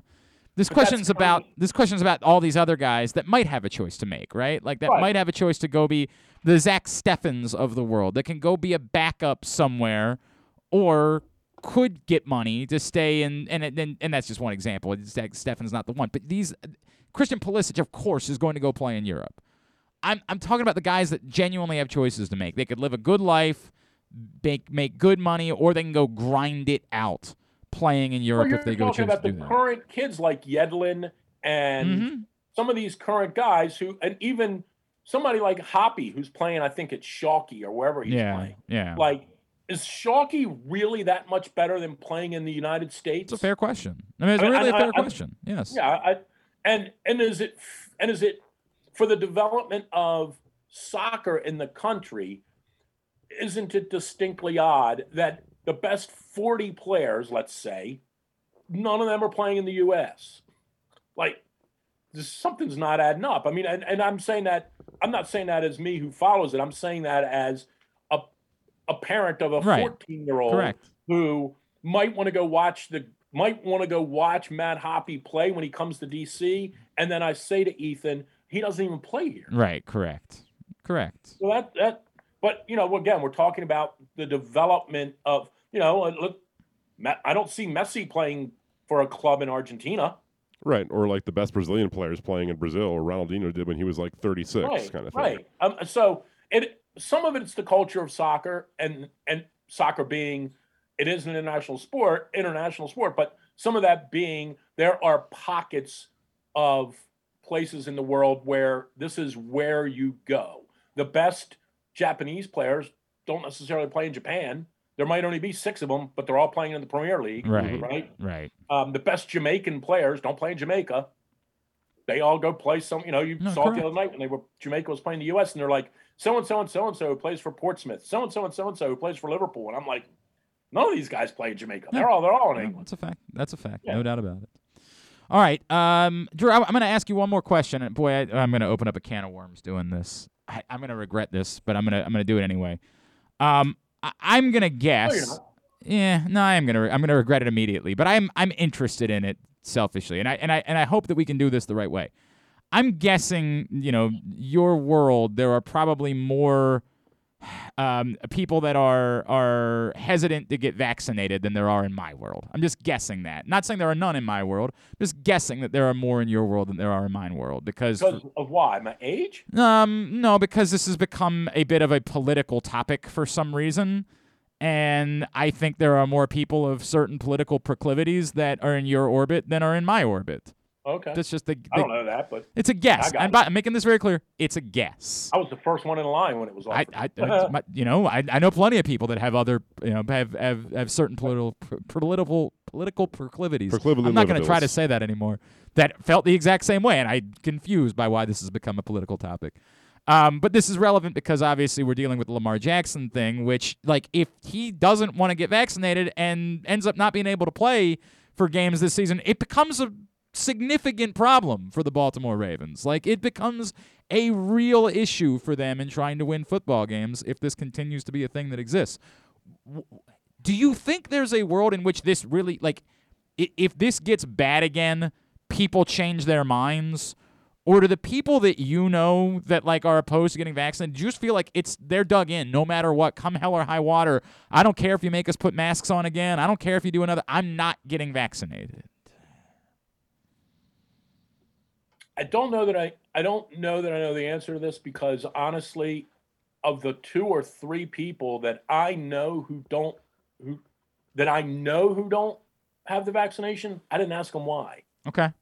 So I don't know. I, I do have some close friends who didn't get vaccinated, but I don't know why that is, Okay. and I didn't ask them. Okay. Um, I, but mm, I don't know that that's even germane to your question of of, and well, maybe it is because I do think with Lamar, the the question to him is, what? Why aren't you? Right. Right. I mean, I, I do think, and and in some ways, he might say hey, it's none of your business why. And that's then the almost conversation look. He's kinda gonna end. he's gonna end up back in front of the media at some point, and inevitably somebody I, I think is going to ask that question, and I have no doubt that he's going to do what every other athlete has done, and he's going to say question. that's a personal question, and he's going to just not answer it. Like that's that's my assumption is the way that. but I do think the and, and this is what I would say to him or to or to any of them, um, because obviously the Orioles have had mul- guys get get it multiple times. right. Um, same for Lamar. I, I, I do. I get it. It is personal, but I do think that your reason matters. Like tell tell us why you're against it, and let us, and then let us either evaluate it and applaud you or evaluate it and beat you up. Yeah, I just don't Like- know. I don't know what he could say that people would, they'd uh, say, you know, "Oh, like, okay, that makes sense. Yeah, I don't know what it would be. I, I I don't either, but I'm willing to listen. I'm willing to listen to what someone says when when they say, "Here's why I'm not getting it." I, Okay. I, I doesn't make sense to me right. because I was one of the first ones in line when it was Yeah. offered, Yeah, I hear and you. I, and I and I was and my status came up and I could get it, but I but I don't know. I I and I do think it's a slippery slope for the Ravens, though. I mean, Oh, they a they sort of kind of have to nudge him because of the rules in place. Right. Not, and that's I guess if I were Bisciotti or whoever it is that addresses it with Lamar, whether or not it's Eric or Steve or I don't know how far up the totem pole it goes, but I do think I would sit down with him and say to him, "This isn't about the organization's belief no. This that is the a. vaccine is right. It's about football, plain and yeah, simple. it- well, it's about the rules that have been put yes, in right, place right. it it isn't your fault that the league is potentially going to punish teams who who have vaccine issues or COVID issues. It isn't. It isn't. We didn't necessarily endorse it or bring it to the bring it to the committee, but it is what it is. It's our this is the reality now. Yes, correct. Like, but it is a slippery slope, and you are asking some of these people to, in whatever shape or form it is, go against their belief. And I, again, till you heard the reason why they they don't want to get it, it's a little bit. In some ways, it's kind of a little bit similar to what happened with the girl, the gymnast girl, um, the U.S. Uh, Biles. You, when you just hear she isn't going to compete, you're like, you're a loser. But when you see her sit down and explain it, eh, she had the she had the yips. I, I, and I get, hey, as somebody who's had it before, I, know. get it. I, I mean, but I'm saying you don't until you when you first Well, hear. but, that, but that's a bigger gonna- like that's a bigger. Maybe we should just shut up until we know what we're talking about. Type okay, of, you but know, you like, say the same thing about this too. I mean, that's my point, really. Like until you hear one of these players, like I've loosely followed with the what's the kid in Buffalo, the wide receiver, Cole Um, Beasley. Beasley. You know, I've loosely followed Dr. along Beasley. with him. He he seems kind of like he's sort of off the edge a little bit. yeah, But- does he? Right. But at least he's standing up and talking about it. And whether or not you agree with it or not, he's at least front and center saying, "Hey, this is what I believe." And the same for the same for her. I haven't heard anything from Lamar. Well, No, no, and he, uh, he hasn't talked yet. He hasn't been at the facility, and we we didn't know Right. that he wasn't So vaccinated. until you get the chance to hear from them, it's not that I don't think it's that dissimilar to what you saw with the gymnast. Until you heard from Yeah. her and she explained it, and then there were still some people who think she was wrong for sitting out. But at least when you heard her explain it, you you you could sort of agree with it. I would say there's just so much far more room we're for way over. understanding yeah, for Biles, of course, than there would be I'm, like all I'm talking about is the simple premise of hearing from people and hearing what they have to say. It's very simple. If you don't hear what Lamar has to say, it's really hard to m- make a fair judgment. I would like to hear from him, I- and, and, and I'm sure the team has said the same thing to him. Oh, I'm sure they would like to hear from him. I I, Like I, I get what you're saying. You want to know and hear his justification, Yeah. but I just think that the the margin for understanding here is thin, if if not non-existent. Mm, Potentially, sure. I mean, that's again, you're saying that as somebody who believes in it, well, I, and I'm saying that I don't know what that means. Someone who believes in it believes in what? believes in get in, in the believes in getting the vaccination and believes in science. yeah, I following mean, like, well but again you're you and i are saying that as people who got the vaccine but there are lots of people who don't have it who don't believe in it I, I don't I don't know what that means. Don't believe in it though. Like I, that's the part that I'm struggling with. Like, what does that mean? This isn't like a religion. yeah, this is I I'm well but but i mean you you do either believe in it or not i mean i i, I believe it was the right thing to do i believe it's going to keep me safe Right. but there are lots I- of people who, yeah. lots of people who don't think so yeah. That's uh, boy, that's a weird world. All right, I I, I said I was going to regret it, and I'm right. I I no, I mean, regret I, it. I, i'm not i'm agreeing yeah, with you Yeah, I mean, I hear. I just I there's just no there's no way to have this conversation. I don't I don't think it's as I don't think it's as easily summarized as you seem to think it is, or others do, and I'm one of them who got it. And Um, I and I don't think it's easy to summarize because I I do understand that there's a group of people, however big, small they are, there's a group of people but who but, but don't there's believe it. but there's a group of people that like you know don't that think the Earth is flat too, right? Like I don't need to hear them out. I don't think there's that many anymore. I'm one No, of them still, but I don't. There's think- actually a like, decent there's, there's bit, quite a bit of people that Yeah. believe the Earth is flat, and I don't I need to hear them out. I don't need I to get. definitely think it is. I don't need to hear their explanation about you know the Earth being flat, I, and that's the I- part. like I, I don't really need to hear Lamar Jackson out. Now, if I if- have an explanation, by the way, for why I think the world's flat. what, what's that? God, what am I doing? Why? what am I doing? All right, get out of here, Drew Forrest. Hey, um, uh, we're giving away tickets to the BMW Championship, and uh, Drew's partnered up with us. We need you to go to uh, uh, pressboxonline.com/contests, and you can win um, grounds passes or the grand prize, which is the uh, the very exclusive 1899 Club. Uh, which is going to be the place to hang out that day. It's going to be an awesome event. I know you're looking Oh, forward to it. Um, need you to go to pressboxonline.com slash contests and you can win your tickets to the BMW Championship at Caves Valley. All of those entries: uh, James Forrester, Bill Forrester, Doug yeah, Forrester. right. It was really weird None that you were of able to those get are me. your entire family uh, to sign up. That is really remarkable. In- None of those are me. Yeah, incredible how you did that. All right, uh, drewsmorningdish.com. Uh, that's where you find him and all the stuff he does. Appreciate you, pal. We'll talk to you next Go week. Orioles. All All right. right. Go Orioles. Drew Forrester, drewsmorningdish.com. I told you I was going to regret it. I knew I would, and I and I do. I regret it. I regret bringing it up. I am interested in that though. Like I'm interested in it as this gets if this gets worse. And I want to make that very clear. I still don't know that this is definitely going to. I don't know if they're going to start canceling these. If if everybody who's made plans to go to football games in the fall suddenly gets the word like, "Sorry, we're shutting it back down," does do do the hesitant change their mind in any way? That's all I want to know. And I'm not. It's it's not about having a fight. I just I'm interested in that. I'm I'm uniquely interested in that. In in whether or not that changes someone's opinion. Like in their world, I don't have to do this. and suddenly my life got more difficult. The things that I want to do aren't available to me. Because of that, I'll, a, I'll change my mind. You know, representative of a bigger issue in our country. Well, yeah, so there's no doubt about that. unwillingness to change your mind Yep. in general. I don't disagree with it. but I don't. I think the only thing that would make them change their mind is, you know, they could they could bitch and moan as much as they want, but being told, okay, you can make this choice, but here's a list of the things that you are no longer able to do as a result. I, maybe, maybe if you're saying it's that's what the New York concept is, know, like France you same specifically, thing. You vaccination rates- specifically aren't allowed to go to concerts. You but that's a tricky thing. I, I can tell you, for example, the uh, the WWE wants to run a show at uh, Madison Square Garden. Yep. Right. Um, the rule because of that is everyone has to be vaccinated. Well, the problem being the WWE is supposed to be like for kids, and Correct. kids can't be vaccinated. Correct. So they're having a hell of a time trying to sell tickets to this show because no kids can come. I would probably recommend that the United States start coming around on vaccinating children Well, it for might- what it's it's worth. a whole different- you know, that. it's but a like, whole different yes, thing. I Like, understand this is- conflict. Th- these there's a lot there, man. There's a lot there, and it ain't easy. It ain't easy. That's, that's all. I'm just interested. Today's show also brought to you by Great Eights Memorabilia. The Purple Takeover is coming to the Maryland State Fair.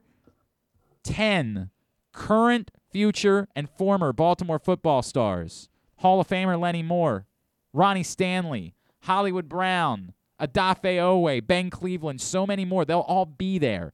And for just one price, $350, you can get all 10 pictures and autographs. Which again, if you know anything about this this business, this world, you know that's a great, phenomenal deal.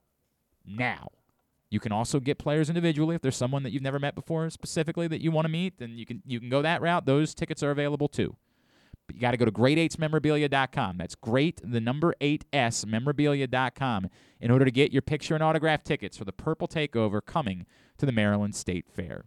When we come back in, speaking of legends, Maryland legend, D'Qwell Jackson is going to join us. He's going into the Maryland Athletics Hall of Fame. We're going to talk to the uh, former Terps and NFL linebacker next. It is a Would You Rather Wednesday edition of Glenn Clark Radio.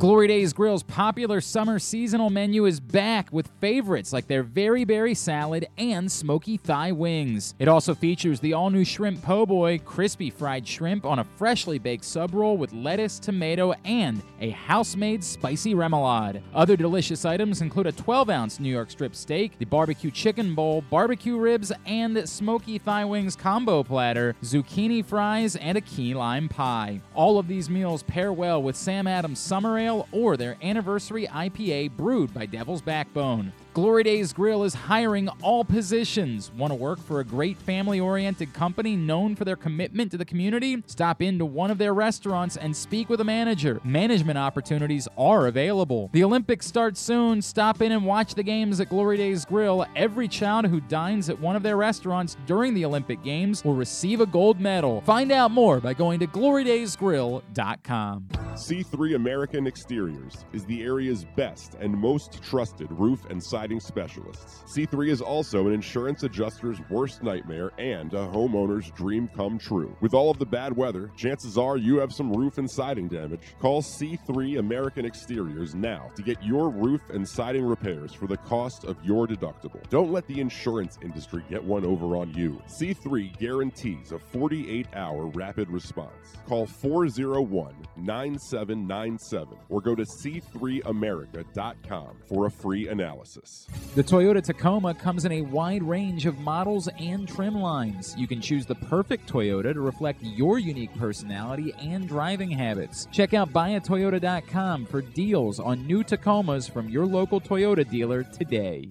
Baseball is back in full in 2021, and the Bat Around has got you covered from bell to bell. Hi, I'm Paul Valley, and you can catch me along with my co-host Zach Goodman every Saturday morning from 10 to 12 on the Bat Around right here at Press Box Sports. We'll break down every win, every loss, and everything in between, plus tell you who we take to rake each week as the Orioles look to get back in the hunt and bring competitive baseball back to Baltimore. Catch us at PressBoxOnline.com slash the Bat Around or at Facebook.com slash PressBoxSports. That's the Bat Around every Saturday morning from 10 to 12 right here at Press Box Sports.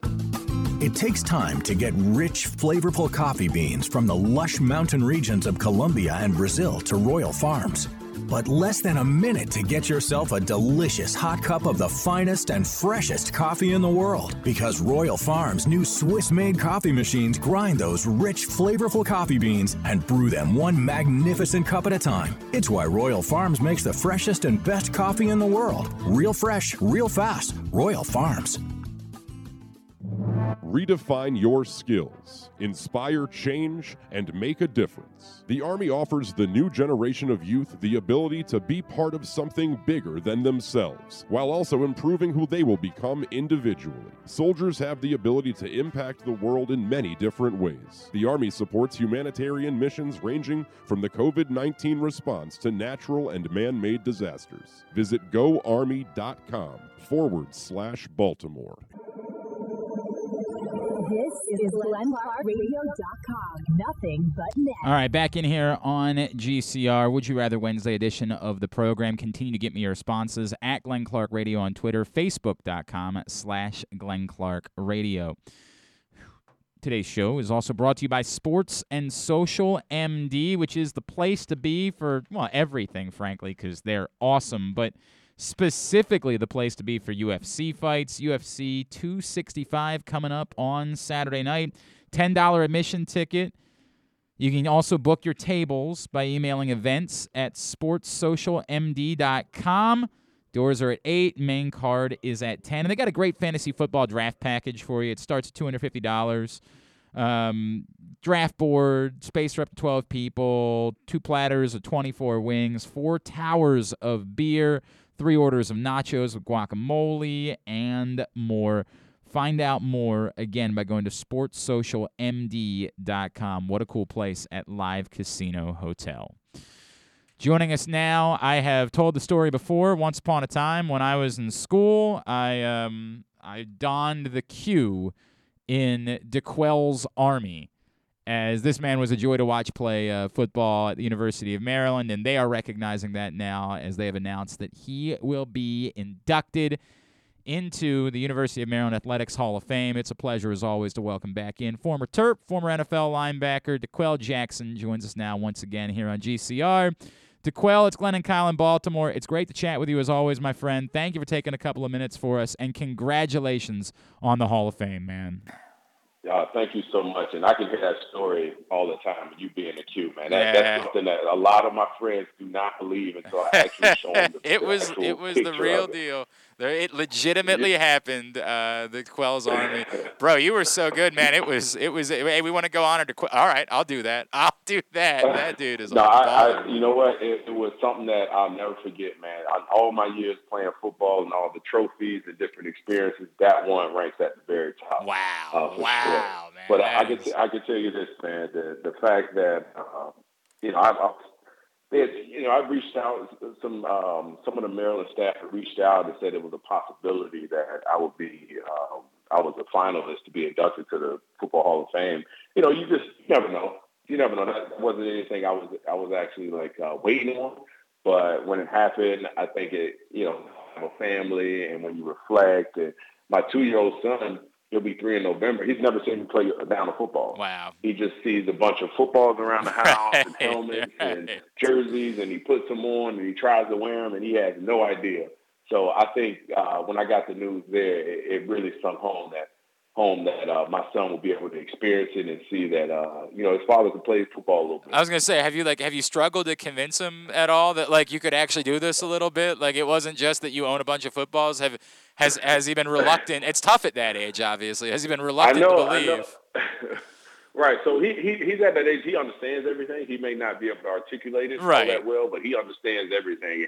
He understands. Daddy plays football, and we run around the house. He has this thing every day where uh, right after he eats dinner, he has to. Me and him, we have to race around the house, and that's his thing. Daddy race, Daddy race, and he'll put on my helmet, and he wants to, you know, race me around the house, and it, it, it's cool to be able to see that that he's slowly uh, he's appreciating the helmet, but I, I don't know if he knows. But we'll we'll see once we get to the you know, the, The celebrations and yeah. all of that. And Yeah. yeah, yeah, we'll see, we'll see. I know he- he'll recognize my face at the very least, and, and maybe I'll be able to uh, convince him then that I. Yeah, right. Like Daddy was kind of a big deal. Like people are familiar.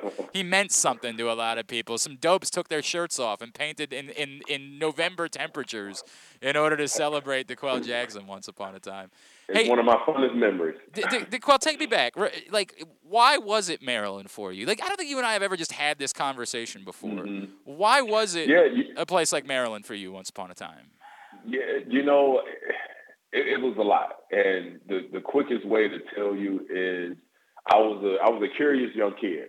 Uh, I'm from a small city in Florida called Largo, where you know you you grow up in a town where everyone knows each other, and I always thought the world was a lot bigger. I didn't travel as much when I was young. The furthest I had traveled was probably Orlando or Miami, and that was only a six-hour drive.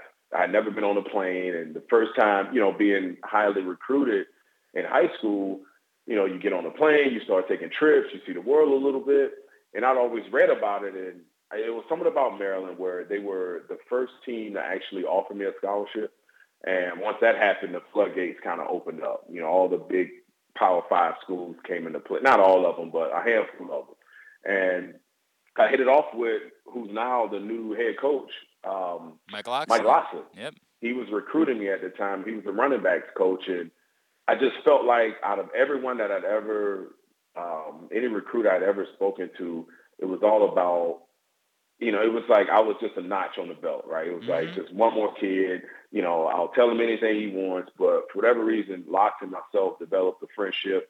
He um, he was investing in my family, and I felt like if I left my town, I was going to have someone I can confide in, and that's just what happened. You know, and obviously, you know, the big met- metropolitan area was a huge draw. Uh, a big city. Uh, I felt like I, in my opinion, I felt like it was a place where I could live when I was done playing. And, um, you know, I hit a home run when it came to that, to be honest with you. The football things were, were there. E.J. Henderson was here. Yep. You know, he was a senior at the time. I had a year to play underneath him and learn how he saw the game and how he interpreted Yeah, the but game what did how he ever do? Yeah, what what, what what what did he ever do? That Henderson guy. What, what, what, kind of Right. halls of He fame was is a he? big in? deal. Yeah, he was great. Yeah, he was great. Yeah, he was he, he was a big deal, man, and, and it was great to spend that year under him. So everything just kind of lined up, and my family was was uh, half of my family was okay with the move, half weren't because we were huge Florida State fans. Okay. And that was another way I could stay within the division and play the team that I had gr- grown up loving, which was Florida State. So um, it ended up working out. It Yeah, working it worked out okay for you. There's no question about that. It worked out okay for you and led to a successful NFL career to boot. D'Qwell Jackson is with us here on Glenn Clark Radio. He's going into the University of Maryland Athletics Hall of Fame. What you talk about, you know, that it's funny. I saw Mike Locksley last night. You, that I, when I talk to guys about it, I was try- with him the night before. How about that? How about Yeah. that? When you when you uh-huh. talk to guys about it, I, I ask this question all the time of, of friends of mine that know Mike, that care about Mike, and I say, but but why is it different? Like I, you know, I, I hear you say mm-hmm. that, but why is it different? And the word I always get back, and I wanted to get your sense of this was is real. That's the word that I always get mm-hmm. back is that mm-hmm. that I talk to other dudes and it just feels car salesman-y. It, it feels like like a slick Yeah. boy coming in. That there's something that's real that you don't get in other guys. Was that is that the best way that you could describe what makes like Mike what makes Mike Locksley so different and why so many guys are so desirous to play for him despite Maryland not being, you know, thought of as the most significant football school? Sure, sure. No, I, I think another word I would add to, I think you're spot on when it comes to the guys you've spoken to about Mike Locksley. I think genuine is, another one. Genuine and honest. Uh, he is who he is. Either you love it or you hate it, but he's going to be honest. He's going to tell you the truth. And you can only, you only respect people like that. And in the business where he's in, where there's a lot of, you know, uh, players coming and going and coaches coming and going, you have to be a leader of men. You have to be a leader. You have to be willing to to have those tough conversations. And listen, we I I, I was on the, a bandwagon a long time ago in high school. He convinced me that you know he was someone that he that could be trusted. And I think it's just over the years of him just touching different uh, players throughout his career and coaches. I think to sum it all up, hey, I'll give you an example. The first year I was in Maryland, he decides to he he leaves school to go to uh, University of Florida to coach under um, Ron Zook, who's on the staff Yep. currently. Yep. And I was ready as a as a young player. I was ready to leave Maryland and follow him. And he had a real conversation with me. And I don't know if I've ever shared this. He had- he said, "Listen, you made a commitment. You need to stick to it." And he gave he- the conversation that we had uh, after that was as real as it can get. He told me, "Listen, coaches are going to come and go. You can't follow a coach. This not without saying we're still going to be friends. We're still going to communicate, and you'll have a successful career. It's just what happened. You know, I had a successful career. I stayed in touch with him. He's one of my closest friends, and here we are. He's back where it all started. And for guys like myself and other guys around the area who play for Maryland, who still live in the area, we want to see him successful and do whatever we can. And it's going to start by us being present and giving our time to some of these youngsters so they can they can ask us questions that they may not necessarily want to ask their coaches. And I think in time, if given the, the time to, to build this roster the right way, I think you'll see a, a, a drastic turnover in a style of play on Saturday if given the time or the, under his uh, tutelage. That's uh, by the way, that story is really powerful, bro. That's I, I had never heard that story before, for, for sure that that he would say to you, you know, like an opportunity to take you and you know as good of a player yeah, he as you were, Yeah, yeah, right. And you, Yeah, it- just shows what type of guy he is. He could have easily, okay, let's let, let's get in the transfer portal. Let's make it happen because he recruited a lot of guys from the South, um, 2002.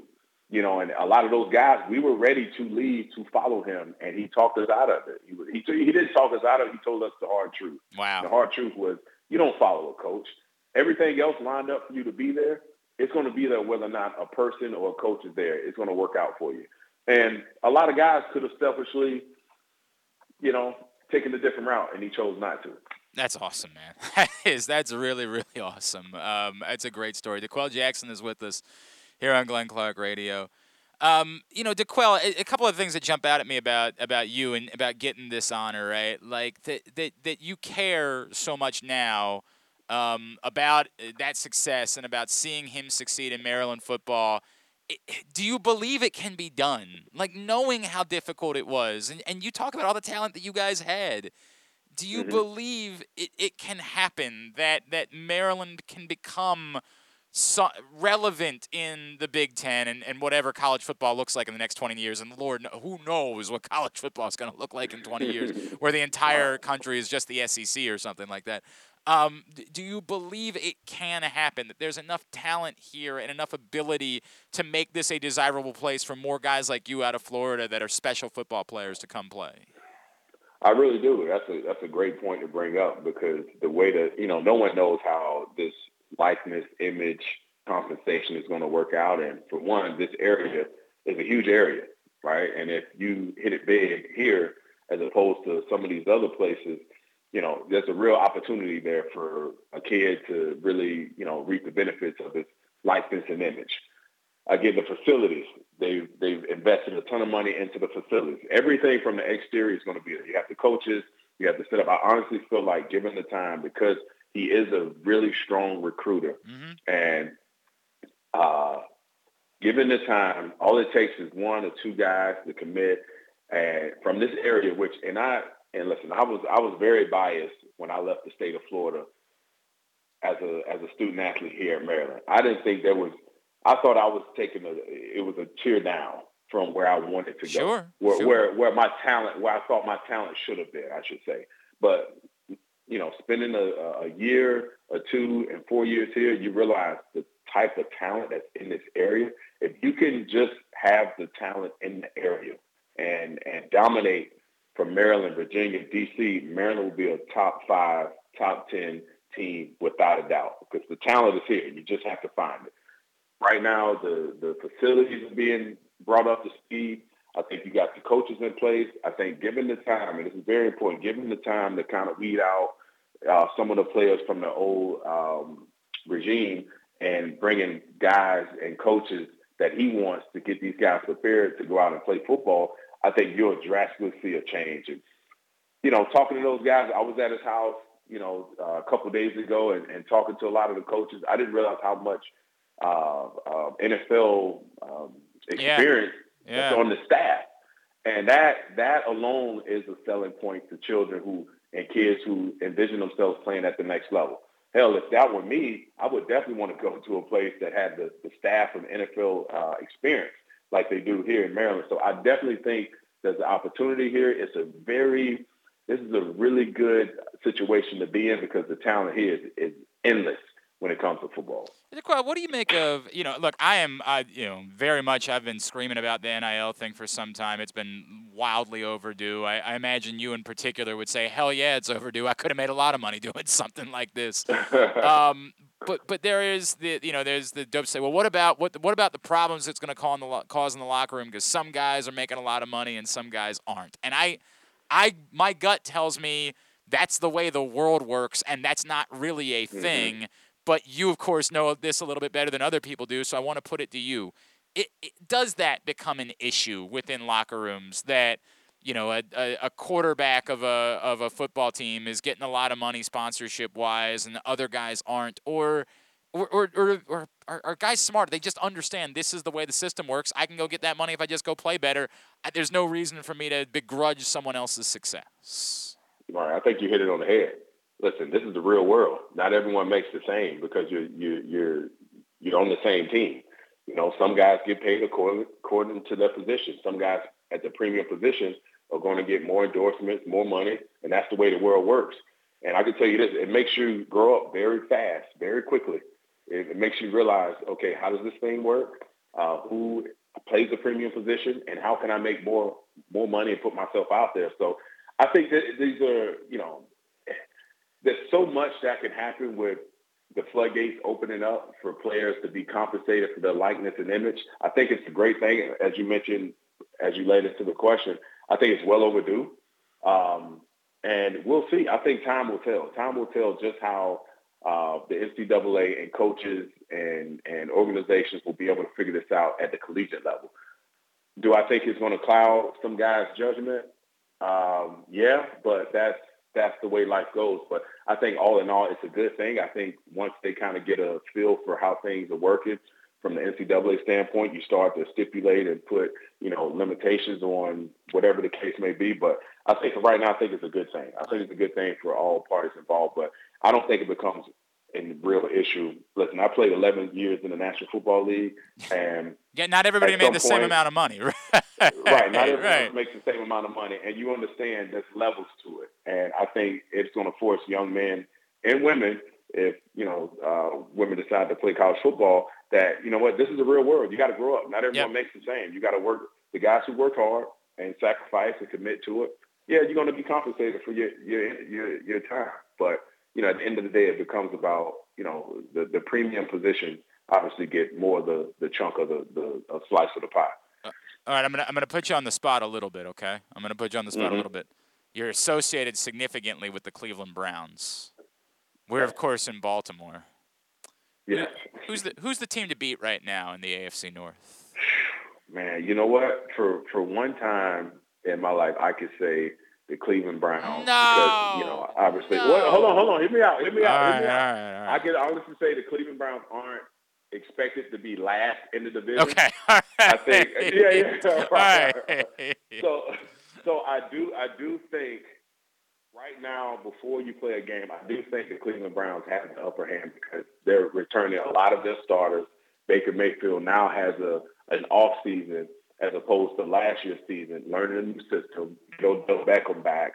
Uh, you you plug in some key guys on the defensive side of the ball. There's a huge expectations coming from that that organization. And Baltimore, likewise, you know, uh, Lamar Jackson wants to get back to that MVP level so I do think now with an off season with with Lamar, both of these teams are going to be exponentially better.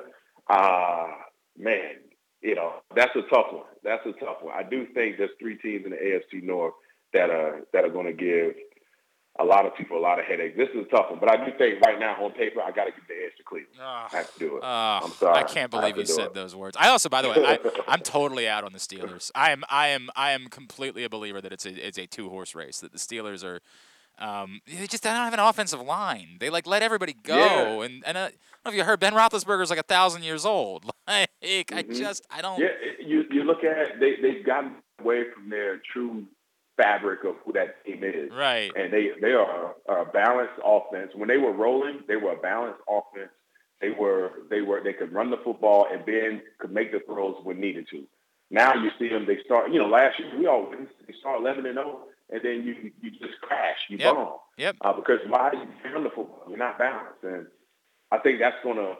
And they can't protect Ben Roethlisberger, so I think that that that's a recipe for disaster, in my opinion. So you have to give the edge to uh, either Cleveland or Baltimore, depending on health, for that matter. No, that's a and that's a obviously it's a huge deal right now, especially given the world we're in. D'Qwell Jackson, I'm so No. I'm so happy for you, bro. Like it was such a joy to watch you play at the University of Maryland, man. I'm I'm so happy for you. May th- may there be more halls of fame in your future. May there be even more. Uh, you know, I, I don't I don't know if it's gonna be Canton, but let's just say Canton too. let's throw yeah. that way. Yeah, that that that's a reach. I'll, I'll stop you there. I'll be Yeah, honest. yeah, it's, pro- it's, That- it's probably probably, yeah, it's but probably I, I did get inducted into um, as a member of uh the Legends community for the Browns. So Oh, that's I'll awesome, man. That's week of the awesome. season. So, Congratulations, yeah, dude. I'll- That's great. I'll and I, take and by the way, I think the College Football Hall of Fame is a very realistic. Sean's going in, right? Like, or EJ's going in. Sorry, EJ's going in. Yeah, EJ's going in. EJ Um, was a. I- oh man, I he think- was a. Well, I mean, bro, you know, I know a guy that was a two-time first-team All-American too, that I think would be very deserving of that honor at some point. D'Qwell, what can I plug Yeah, for you? What, what what are you up to? Uh, where can people check you out? I know. I, I, did you get off Twitter altogether?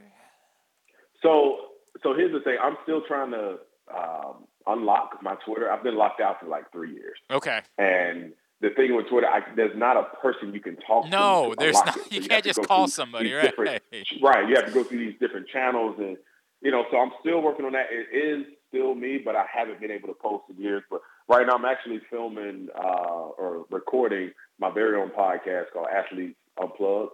I haven't pushed it out to social media just yet. We're still waiting on a, a few emails to so we can open it up to every major platform. But it's basically I'm having some of my Rolodex of friends and former teammates and front office people, comedians, and just being able to, to unplug a bit and, and create a platform so we can talk about real issues that we all talk about with our, our close friends. And I like to do it with a cigar and some some some uh, red wine. Sounds good You know, to me, anyone who knows me know I, I love a good red wine, a cigar, and, and occasionally some whiskey. So I I, I try to create a, uh, um, a a less stressed environment so we can talk about some real stuff and we have fun doing it. Look, that's so, awesome. Yeah, check me out on Athletes Unplugged. Here coming pretty soon. Awesome, man. D'Qwell Jackson, always appreciate you taking the time for us, dude. Let's do it again soon, and congratulations again on the University of Maryland Athletics Hall of Fame. You got it. Thanks for having me. D'Qwell Jackson, um, great dude, hell of a football player. God, that guy was good. And I'd never heard that story before. I I never knew that D'Qwell Jackson wanted to go to Illinois with Mike Locksley. I never heard that story before. That is that's pretty remarkable. That's a pretty remarkable testament to Mike Locksley. Um, I appreciate the University of Maryland hosted a uh, off the record event last night um, with Mike Locksley and the football staff, and they've done this before. It was good to be down there. Good to see. It's funny. I, I Stan the fan was there, and I'm like, I haven't. It took it took Mike Locksley throwing an event for me to see Stan the fan these days. Um, but it was good. It was uh, appreciated that, and um, yeah, learned some some interesting things. And unfortunately, because it was an off the record event, I'm just not able to share. I can only say, and it was at Mike Locksley's house, and he and his wife. I spent a lot of time talking to Mike's uh, wife Kia, who uh, is a Towson alum and a really remarkable, fascinating person. I I did not know all of her story. That like she was a cop. I didn't. There was Hey, a lot off of the record event. that part I think I'm allowed to share. I think I'm allowed to share that, and we spent a lot of time chatting with her. Uh, my buddy Cakes from the Junkies was down there. I was chatting with him for a while. It was just. It was a nice night, and um, it, I didn't I didn't know. Um, I, I, Ron Zook went out of his way. Like he, he was he's just the type, and you can see he's like it's the ball coach type, where like he sees me, comes over, and he goes out of his way to introduce himself to me. Like I, hey man, Ron Zook. Like it's just very ball coach, right? Like very much that way. And we ended up chatting for a little while too, and he's um, a really interesting cat. So uh, appreciated them having that event. It was uh, it was a really really informative evening. Today's show brought to you by your local Toyota dealer and buyatoyota.com. Whether your focus is luxury and comfort, convenience and technologically advanced connectivity, or sporty performance and aggressive styling, we've got the perfect Highlander for you. Check out buyatoyota.com for deals on new Highlanders from your local Toyota dealer today. When we come back in, we're going to do Young Utes, we're going to do Tidbit, we're going to do Tubular, and then we're going to wrap up today's show by uh, chatting with uh, Jeffri Chadiha from NFL Network. So that's what's coming up. It is a Would You Rather Wednesday edition of Glenn Clark Radio. Here it. Watch out! For the first time, the PGA Tour's FedEx Cup Playoffs is coming to Maryland. The top 70 players in the world converge on Caves Valley Golf Club for the 2021 BMW Championship, August 24th through 29th, 2021. Baltimore's iconic and challenging course provides the perfect test as the playoffs heat up. Tickets are now available. Don't miss your chance to watch the drama unfold. Visit BMWChampionship.com today. C3 American Exteriors is the area's best and most trusted roof and siding specialists. C3 is also an insurance adjuster's worst nightmare and a homeowner's dream come true. With all of the bad weather, chances are you have some roof and siding damage. Call C3 American Exteriors now to get your roof and siding repairs for the cost of your deductible. Don't let the insurance industry get one over on you. C3 guarantees a 48 hour rapid response. Call 401 9797 or go to c3america.com for a free analysis. This is how you get a premium cup of coffee. Better and faster than the drip, drip, drip method. And way better than a large urn of lukewarm coffee made who knows when. At Royal Farms, our new Swiss made coffee machines grind fresh, premium beans on the spot and then brew them one cup at a time for the freshest, most flavorful cup of premium coffee you can buy. This is Royal Farms coffee. It's better because it's the freshest coffee in the world. Real fresh, real fast. Royal Farms. Sports and Social Maryland is bringing the ultimate fan experience to you at Live Casino and Hotel. We take sports viewing to the next level with a massive 100 foot media wall, 47 foot big screen, 40 HD TVs, extensive beer selection, big eats, in venue gaming, bowling, and more. The perfect destination for sports enthusiasts and fun seekers. We're raising the sports bar at Sports and Social Maryland. Come see for yourself. Book your table now at sportssocialmd.com. That's sportssocialmd.com. Hi, it's Glenn Clark for Window Nation. When it comes to cost and quality, Window Nation has you covered, saving you thousands more on your windows compared to national brands while providing the same, if not better, quality. Want detail? Window Nation measures each window three times to ensure proper fit, and after they install your new windows, they leave your home cleaner than it was before. Get 50% off every style window, plus put no money down, make no payments, and pay no interest for 24 months. 866 90 Nation or visit windownation.com. Tell them Glenn Clark sent you. Window Nation, the perfect fit. The biggest pro wrestling stars today and all time all have one thing in common. You've heard them on Jobbing Out. Matt and Nick Jackson, the Young Bucks. Thanks for having us, man. Appreciate it. Adam Cole. How are you guys doing today? Matt Riddle. Yeah, man. Thanks, man. The champ, Drew McIntyre. Oh, thank you for having me. The great Ron Simmons. Damn. Keith Lee. Appreciate you guys having me, man. Bill Goldberg. My pleasure. Charlotte. Thank you so much for having me. Mick Foley is with us. This is the greatest name for a wrestling show I've ever heard. MJF. I'm glad you're happy I'm on this show because I'm freaking miserable. Le champion. Chris Jericho. Le champion. AJ, Aaron, Brandon, and Glenn are talking pro wrestling every week on Jobbing Out. Find it at PressBoxOnline.com slash radio, iTunes, and SoundCloud. Tweet us at Glenn Clark Radio. 21st Century Talk Radio at glennclarkradio.com. All right, back in here on GCR. Thanks again to uh, D'Qwell Jackson for joining us. He's getting ready for the University of Maryland Athletics Hall of Fame. Mobil One full synthetic motor oil helps extend engine life. Visit your local Jiffy Lube service center. Ask for Mobil One. Uh, I think we covered the first two. The third Would You Rather Wednesday scenario Would you Rather. the I bet on the Orioles. Uh, why?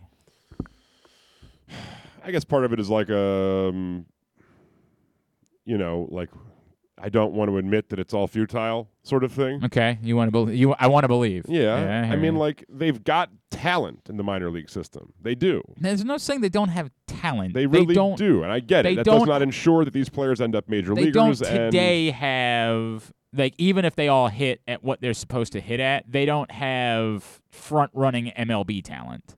they'd have a couple They They- have Rutschman, they have they have. Grayson. You hope the L's They have, okay they have after three being guys shut that down. yes, you believe are front running and um, MLB types of talents. They have other guys that are thought of as pieces, or thought of the, of something, but they have three players that are thought of as of top level MLB types of talents. I believe they will have a very good bullpen when it's all coming around. Like I do think just by the nature of how many pitchers they have in their system right now who can't all be starters. I, I right? hope. Like Mhm. I have faith in that. I look, I think I don't know if the timeline lines up. I'm excited about Coby Mayo. Like it's hopeful. It's hopeful. But I, I'm not. I'm not saying there's no reason to be excited. I just don't think practically there's any reason right now to think that there's a World Series winner in ten years. I still think the I think that they would have to. They the- would have still change change drastically as an organization for me to believe that. I think they'd be willing to pay money. Well, there's there's that Right, I mean, like, there's that, you know. or they have to start getting the top line international types of players. Sure. And I, But again, we've seen Yes. it's not necessarily like who was it that we had on? I think it was was it Cooper who said that ultimately being involved in and of itself is obviously only a first step and we've seen them make inroads and start signing a multi-million dollar player or 1.7 million dollar players and prospects and be linked to guys who were thought of and all of that but Acuna was an $80,000 signing right like I'm not saying it can't relying find. I'm not saying it can't happen. I like, just those players will eventually start moving up the system and adding a further influx of talent. So part of it is maybe a trust in Mike Elias and his scouting. I'm I am just more prone to saying that I think it's a more definable goal at the major league level for me Yeah. than it is internationally with soccer. I don't know what that. It's means. hard for me no- to fully, and part of this is my maybe naivete about what it is the the difference between the top teams internationally and the U.S. team is currently Right. are, but there's clearly a big difference. The United States yeah. does not play the same level of football as does the best teams that are year in or four year in and four year out World Cup contenders. No, that so part's true. To think that they are, it seems like you're talking about a situation where, if you want to talk about a timeline lining up, you'd have to get extremely lucky as a U.S. team, unless these inroads that they are making are legitimate, and this is only the beginning of them having premier international talent throughout their roster, which, you know, that'd be great. No, it'd be swell if that was But the case. never has it happened. All right. I mean, I, But we have seen rebuilding teams win World Series, so Yeah. I can wrap my mind around that a little easier. yeah. All right. Uh, Jack, do you want to answer that one? Do you want to? Yeah. try to do it quicker though, No, because yeah. I gotta No, get to. DC. Um, I'm probably taking the uh, the USA in the next 40 years, so 10 World Cups. Yep. Only because you figure that the guys aren't even born yet that would be potentially playing in the 10th World Cup from right now. So you you don't really know what you're going to get out of those guys. So maybe the talent does take a turn and it become we do become one of the best countries, but who knows? But in terms of betting on the Orioles, I'm not going to take any bets on the Orioles anytime soon. I Yeah. don't I don't think they've they've done enough or deserve anything to even be considered. All right. So All right, very good. Uh, let's just quickly hit number three. Would you rather you lost a fantasy football bet? Uh, either you've got to be duct taped voluntarily to your seat for the entirety of a cross country flight. You cannot fall asleep, cannot pass go, cannot collect two hundred dollars, or baby birded three bites of a sandwich. I'll feed the sandwich. I don't know. It's whatever. Get it over with. It could be somebody who's gross, man. It could be somebody sure that it would be. has I halitosis. You know, have any, like- no, no, I have people I play football with, people I want to have that happen with, but Mhm. I am not built for airplanes if I'm sitting, quote unquote, comfortably. I almost think that actually helps, though. Like I almost think in a weird way, like I'm a, I need to be able to move around. Like that would, I, I, would- I don't know. wouldn't want to do. And to pay the amount of money it would cost to do that, like you're talking about paying hundreds of dollars to be duct taped to an airplane seat. Give me just get it over with. I'll self-induce vomit, brush my teeth, and drink mouthwash. Like it is what it is. Jim Carrey in uh, in Ace Ventura is what you're looking at. Uh, Jack, what about you? I'm, d- I'll do the same thing. I, I hate. I'm not the biggest biggest fan of flying. I think they're incredibly uncomfortable seats. Oh, sometimes. flying sucks. There's no debate about it. And to that. be duct taped makes it even worse. And you can't fall asleep, which is the only thing I look forward to when I'm on an airplane. So yeah, Feed me. The uh, the the people that are just like grossed out by everything are particularly grossed out by this one and don't understand a world in which anyone can choose the uh, the baby birding thing. Like, and I get it. Those those people just exist that like are such extreme germaphobes that no way, no how, never gonna happen. I I'll always choose the other one. Continue to give me your responses at Glenn Clark Radio on Twitter. Facebook.com slash Glenn Clark Radio. Someone's winning a $25 gift card to Glory Days Grill. Let's get to uh, Young Utes.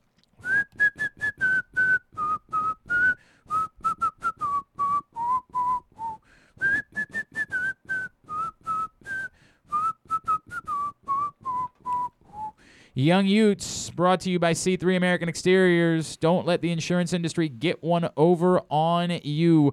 Call C3 to get roof and siding repairs for just the cost of your home insurance deductible. 410 401 9797 or C3America.com for your free analysis. And C3 America, uh, C3 American Exteriors brings you the Stan the Fan Variety Hour. If you missed it on Monday night, fun show as he and Ross Grimsley caught up with both Boog Powell and Rick Dempsey. And uh, also coming up tonight, they're going to chat with um, uh, longtime NFL reporter Aaron Wilson, of course, who used to be with the Baltimore Sun and the Carroll County Times. Uh, that is uh, tonight on Facebook Live, facebook.com slash PressBoxSports. If you miss any of Stan's shows, you can see them in that location by clicking on the videos tab or by going to PressBoxOnline.com the next day.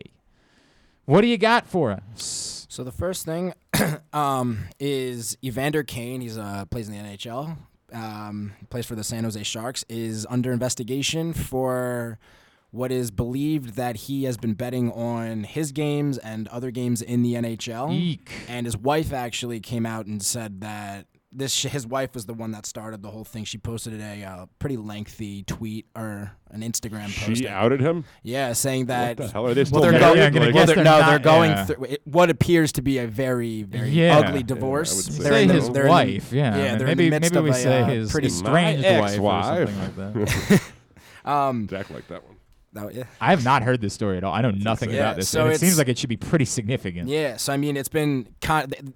Of, it, it whether it's true or not still remains like uncertain. I it, it he's denied all uh, accusations as one would. as you would as you would Considering the nature of the charges. So did Right. Pete Rose.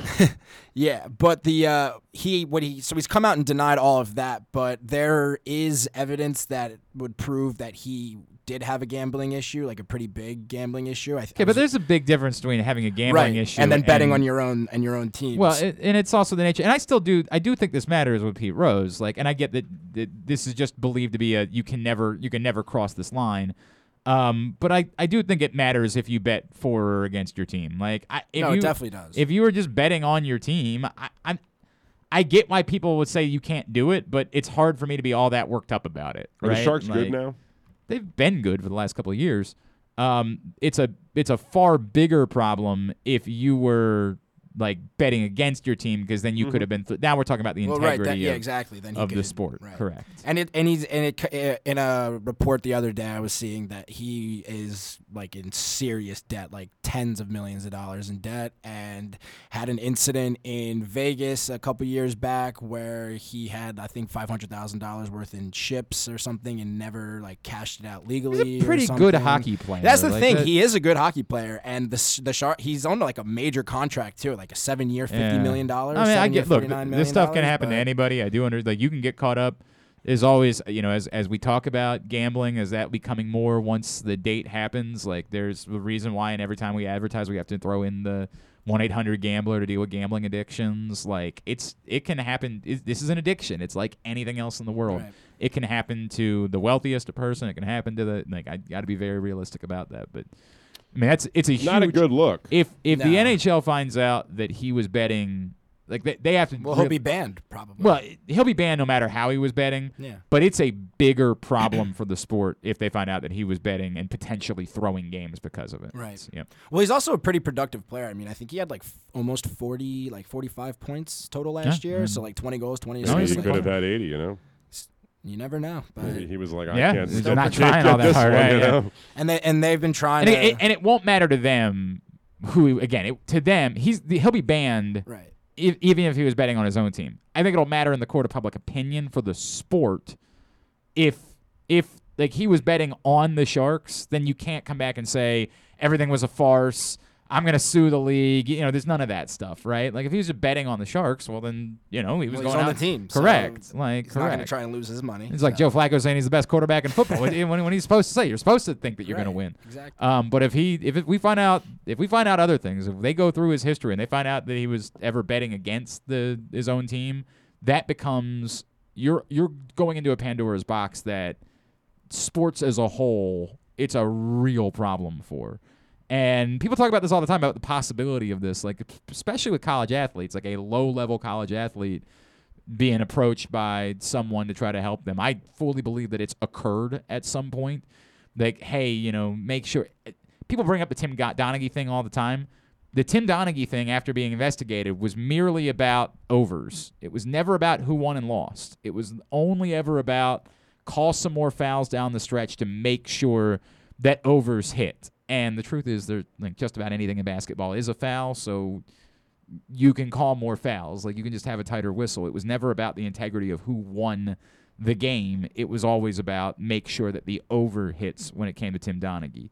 So it's a, there's a lot of fine lines here that that go into believing that the sport is not it's it's a farce. You know, like once you find out more information. Yeah, he actually last season had 22 goals and 27 assists, and in 56 games. He's So- cheating. He's cheating. No, I mean, he's Those clearly. I mean, you can't have none. Like you can't. Everybody knows what you're doing. Like you still got to try sometimes. So real problem, real issue.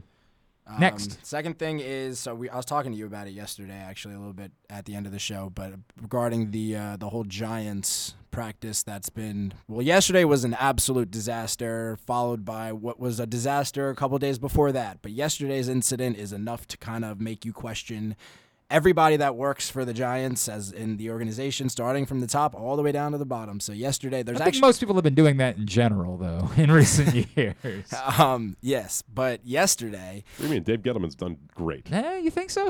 Is that what you think?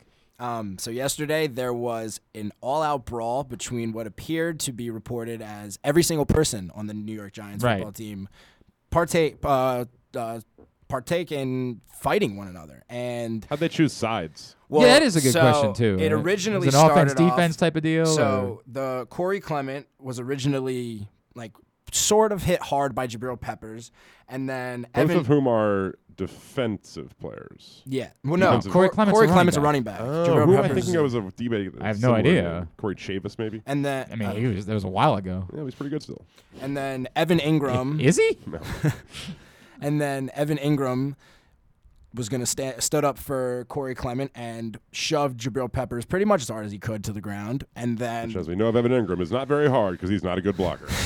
and then that upset Logan Ryan, who then came and sucker like pretty much was reported as like sucker punch, like cheap shot on Evan Engram, which then just caused everybody on the offense, everybody on the defense to kind of It just became an offense versus defense situation. Pretty much. Okay. And somehow, yep, Daniel Jones found himself smack in the middle of all of this when it was transpiring, which is just Was not. he throwing blows? Was he No, fighting? or was he he, was- just? I think everybody He- there apparently was- there was like a pile, and he ended up on the bottom of the pile. Lovely. Not great. Um, so Although some people in New York might say, not a problem. And I don't know. Saquon know. just stood up and moved everyone yeah, with off his of legs, him. yes, with his massive legs. Um, and then so Joe Judge, after this uh, incident occurred, he uh, well, if there's somebody that you need in these situations that people It's- can really get right. behind, it's definitely Joe Judge. so he is a judge. It's true. It was good uh, point, Judge Joe. It was reported that the like the word furious is an understatement to describe just how pissed off Joe Judge was at the entire team, including the coaching staff at that point. He's so gonna when- do bench them all. So, so I think this is worse. What he ended up Nobody's allowed to play in the preseason game. Oh, shucks. He um he lined everybody up on the goal line and told them just to continue, just do s- 100, 100 yard sprints, pretty pretty much until they, they couldn't do it anymore. And then right as if they were going to collapse, he said, "Line up on the goal line and give me push ups in unison." And then once they So couldn't do that anymore, his other players. and then once they couldn't do that anymore, they went back to sprints, and then they went back to push ups, and So who's playing the Giants in Week One of preseason, and how do I bet on I that? mean, I- yeah. um, so it's just a I still wouldn't. I still wouldn't be betting on preseason football. You- What if it's the. Ravens? Take though? the Ravens. They haven't Yeah, lost in like five they years. Don't, they don't lose preseason games. You're Um, about that. But it's just a, it's a disaster. I mean, the team is just in shambles right now, and As opposed to Well, prior. there- yeah, well, when there they was were- when they nothing. were the they- surefire war- uh, Super Bowl favorites. no, definitely not Super Bowl favorites. Uh, but it's just Joe Judge clearly is not. From the if what I can, school if, of discipline, if what know? I'm taking from this whole thing is that I don't know if he's the most well fit coach for the Giants right now. I mean, it seems that he has demanded no respect from, or has earned zero respect from the players on the team. We saw it with Kelvin Benjamin the other day, who kind of unleashed He's not on on the team anymore, Jack. Well, that's that's true, but he was at one point, and um, so now we've seen that. I mean, players and players clearly have no respect because championship caliber team or anybody that's got high aspirations. I mean, let's be fair. The fights do happen. Fights happen, even with good teams. well, that fights is that. No, that is Yes. true. But when you've got guys that are competing for roster spots, and you've got a head coach who starts his entire career, his his entire career on the Giants is going to be he's going to be on the hot seat. He does. Well, he's I got mean, a. it's- he's a disaster. There's Right. no debate. It's also. New York. Everyone's on the hot seat. yeah. Um, so I mean, the Giants got to got to get their act together. Kenny Golladay got hurt in practice yesterday. In the fight or after? No, it was during like a just a normal During like a sprints and drill. push-ups? no, I think he injured his. Uh, he pulled. He like came up limping and grabbed his Oh, good. hamstring, so he went Well, to they the locker drafted room. Kadarius Toney for a Good reason, stuff. huh? Good stuff. It's a it's a disaster right now in New York. Both New York teams probably. I don't really know much about the Jets, but it's the Jets, so Yep. can correct. only all right. imagine. All right. Let's uh, let's. I, I, I do. I gotta go. Number three. And then the third thing is, um, so there's these two girls in the uh, the UK. They're called the the Rolex Rippers, and basically, what they what they've done. thieves? Yes, pretty much that's what they. But they've been labeled as a more technical term as the Rolex Rippers. So what they do is. Um, it's these two girls. They're reportedly very young, like in their in their thirties, like low thirties. Um, you said very young. Yeah, I I was was, like expecting like they were twelve. yeah. no, no, no, no. They're not. They're not like crazy, Yeah, I like mean- super old, but they've been reported to be pretty attractive ladies. And um, what they do is they they camp out around. Trying to get a date? Like, is that what I'm you're not. working on? No, no, no. no. Um, and what they do is they camp out around golf courses in, in England, and um, you come up with these like crazy elaborate plans to uh, pretty much sort of just trick the guy into like being oblivious for a couple seconds until they have enough time to like snatch the watch off of or any piece of like expensive jewelry off their wrist. So it's been reported that they've almost stolen 20 Rolex watches. Almost, or what do you mean? Like they've come close? Yeah, or like well, they like have, the like, number- Stolen almost. Um, yeah, okay. almost Yes. like close to 20 Yeah, watches. you should probably. point. We should have worded that the right, the right, Right. way. Yeah. So- Um, they got really close though. I know, and that's, right? So They, they have only had three of them, you know. they're counting another fifteen. yeah. Um, so like one, a couple of like one of the incidents that they've done is they one of the girls pretended that she was deaf, and the other girl was trying to get like petitions to sign for like a new deaf center, like a town center. I don't know exactly what it was for, but it was I guess for deaf people. And when he went to go sign the the petition, one of the like the deaf girl came and like gave a, the guy a hug, and like when he wrapped her arms his arms around the girl. The other one, like, very casually just took the watch off. And then when he went and walked away and took probably 50 steps and realized his watch wasn't there, he went to turn around and the girls had disappeared. And this has just been like a reoccurring thing. So they target older, older guys in like their 60s, 70s. Maybe even in their 80s, but it's But not the nineties. Yeah, I they don't got, know. They, They got, have they got a a- line. They got a, a hard line. They But, won't go after yeah. that. So they no one they haven't been able to be identified yet. No one's caught them. So I, mean, I think it's I might be rooting for them. It's gonna sound weird, but I think that maybe when they make the movie, I'm gonna find myself saying, "I like these girls." Like, why would you? Is it customary to wear an expensive watch when you golf? It is, I think, a thing. Or I guess do after that's a you thing. put your watch I don't. I got to be honest with you. I don't understand why anyone wears a watch ever anymore in 2021. Like other than knew, other than know? to show off their wealth, and that's the thing. Like if it's about showing off your wealth, it's kind of hard for me to feel all I that bad about this. You know, like I'm not. I'm not. I get it. It's still their property. I'm not trying to suggest that stealing is. Make that very clear. Is not okay.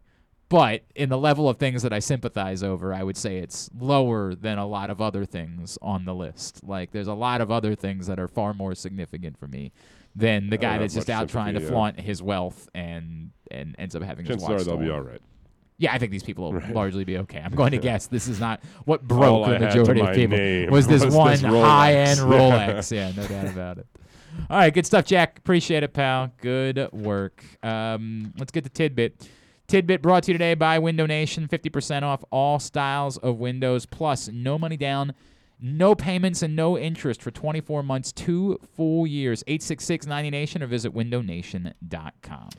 Tidbit of the day. So, the Orioles, while they're not exactly excelling at the major league level, it is worth noting as they're in the midst of a rebuild that they are one of five MLB organizations who have maxed out their rookie complex affiliate allowances hmm. this season, which does give them the ability to develop more players and sign more players, thus adding to the lottery ticket discussion in the minor league levels. So as you can see, it's more worthwhile to bet on them than the U.S. men's national Yeah, team for yeah, winning a World proof, Cup. proof. Of course, the major league team has not exactly been as good the last five years. In fact, uh, the Yankees have won six games by 12 or more runs in the last half decade. 66% of them are against the Orioles. Hmm. Not ideal. Hmm. That said, it's not surprising that the Orioles are also one of five teams in baseball this season who are starting three different players with an OPS below 700 and a minimum of 250 plate appearances. Shoo. My question. Yeah. Who are the other four teams? Four teams? Yes. Three teams, actually. I lied. Okay. No, wait. One, yeah, three teams. So it's the Yankees. Yes. I didn't say Yankees, but you did get that. Okay. Yankees are one of them, as LeMahieu, Gleyber Torres, and Brett Gardner are all below 700. It's not. That's just not that surprising to me. The p- the Pirates. We were joking about them earlier. No. How about that? Um, the Diamondbacks. No. It's a little surprising, right? I would say one of these teams you would think is bad. The other one shouldn't be as bad as they are, probably. Shouldn't be as bad as they are. And even they still, are. it's probably like probably. close to 500. All right. Well, I'll throw out the Marlins. Nope. Okay. Um, shouldn't be as bad as they are. And they're not even particular. They're, they're third in their division, so they're middle. I think that I know who the. You do. I don't. Um, the Mariners. Nope. They've been better than they were supposed to be this year. The Royals. The Royals are one of the The three. teams. And then the other one is the. They've been the answer before in a oh why are they this bad sort of capacity. Why are they this bad sort of? The Indians. Not the Guardians. Right. Well, they're not yet, but they will be. The future to it, you Guardians. know? The future Guardians of the Galaxy. The Brewers. Not the Brewers. The Cubs. Not the Cubs. The White Sox. Not the White Sox. When you said not the Cubs that way, it made me. Not the the Cardinals. It is indeed the Yeah. St. Louis Cardinals. St. Louis. Rounding Find out me in St. Louis. four teams. Smoking on. Right, anyway. Uh, all right. Uh, Tidbit was also brought to you today by the print issue of Press Box. We were talking Maryland football earlier. Of course, Taulia Tagovailoa is on the cover of this print issue of Press Box, available right now at your neighborhood Royal Farms and at the hundreds of locations around town where you find Press Box. Or read it all. PressBoxOnline.com. I dropped my paper. Good work. I gotta get that so I know who I have to tell you. Tubular is brought to you by because that's important. Tubular is brought to you by Great Eights Memorabilia. Purple Takedown, uh, pe- Takedown, the Purple Takedown, the Purple Takeover is coming to the Maryland State Fair. Ten current, future, and former Baltimore football stars will all be there, including Hall of Famer Lenny Moore, Hollywood Brown, Ronnie Stanley, Odafe Oweh, Ben Cleveland, and more. Get your tickets right now by going to great8smemorabilia.com. That's the number eight, great8smemorabilia.com. Orioles Yankees at seven. The best pitcher in baseball, Matt Harvey, goes against Jameson Taillon. That's on MASN. MASN two's got Phillies Nationals at seven. MLB Network Padres Athletics at three thirty. Astros Dodgers late tonight. ESPN Braves Cardinals 8:15. Olympics, some of the highlights uh, on NBC right at 8 o'clock. USA Switzerland women's beach volleyball semifinal. On the USA at 4 a.m., the U.S. Australia bronze medal women's soccer match. Uh, CNBC at 2:30 a.m. USA Russia women's water polo semifinal on NBCSN. France Slovenia men's basketball semifinal tomorrow morning at 7 a.m.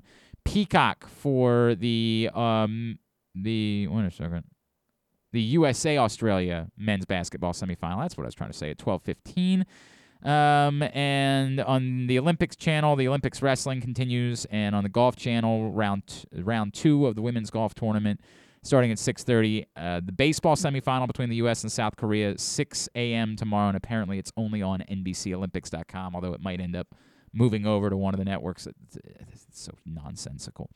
Uh, NBC Sports Washington, D.C. United, Columbus Crew at 7:30. NBA TV and ESPNU for some summer league action. TNT for AEW Dynamite at 8 as well. Some non-sports highlights. Dave tonight, FXX, 10 o'clock. Uh, Forged in Fire, if you're into that, on History Channel at 9. Uh, the second episode, or the documentary about Obama on HBO, is at 9. All right, very good. Tubular, I think I already did everything, right? did, yeah. I got everybody? Great, wonderful. Thanks today to D'Qwell Jackson. Thanks also to Drew Forrester. And thanks to Jeff Chadiha from NFL Network, who we're about to hear from. We'll get it all up in the greatest hits section of the Archives. tab at glennclarkradio.com. Uh, stuff and things, irons and fires. Not great. Ken Zales is going to join us tomorrow. We're going to launch. We're a couple weeks away from the start of the Press Box Fantasy Football Show, but in the um, Thursdays leading up, we will have KZ join us. So if you have some draft related questions, some things that you're interested in knowing about, you can hit us up on Twitter at Glenn Clark Radio. We will pose them to KZ.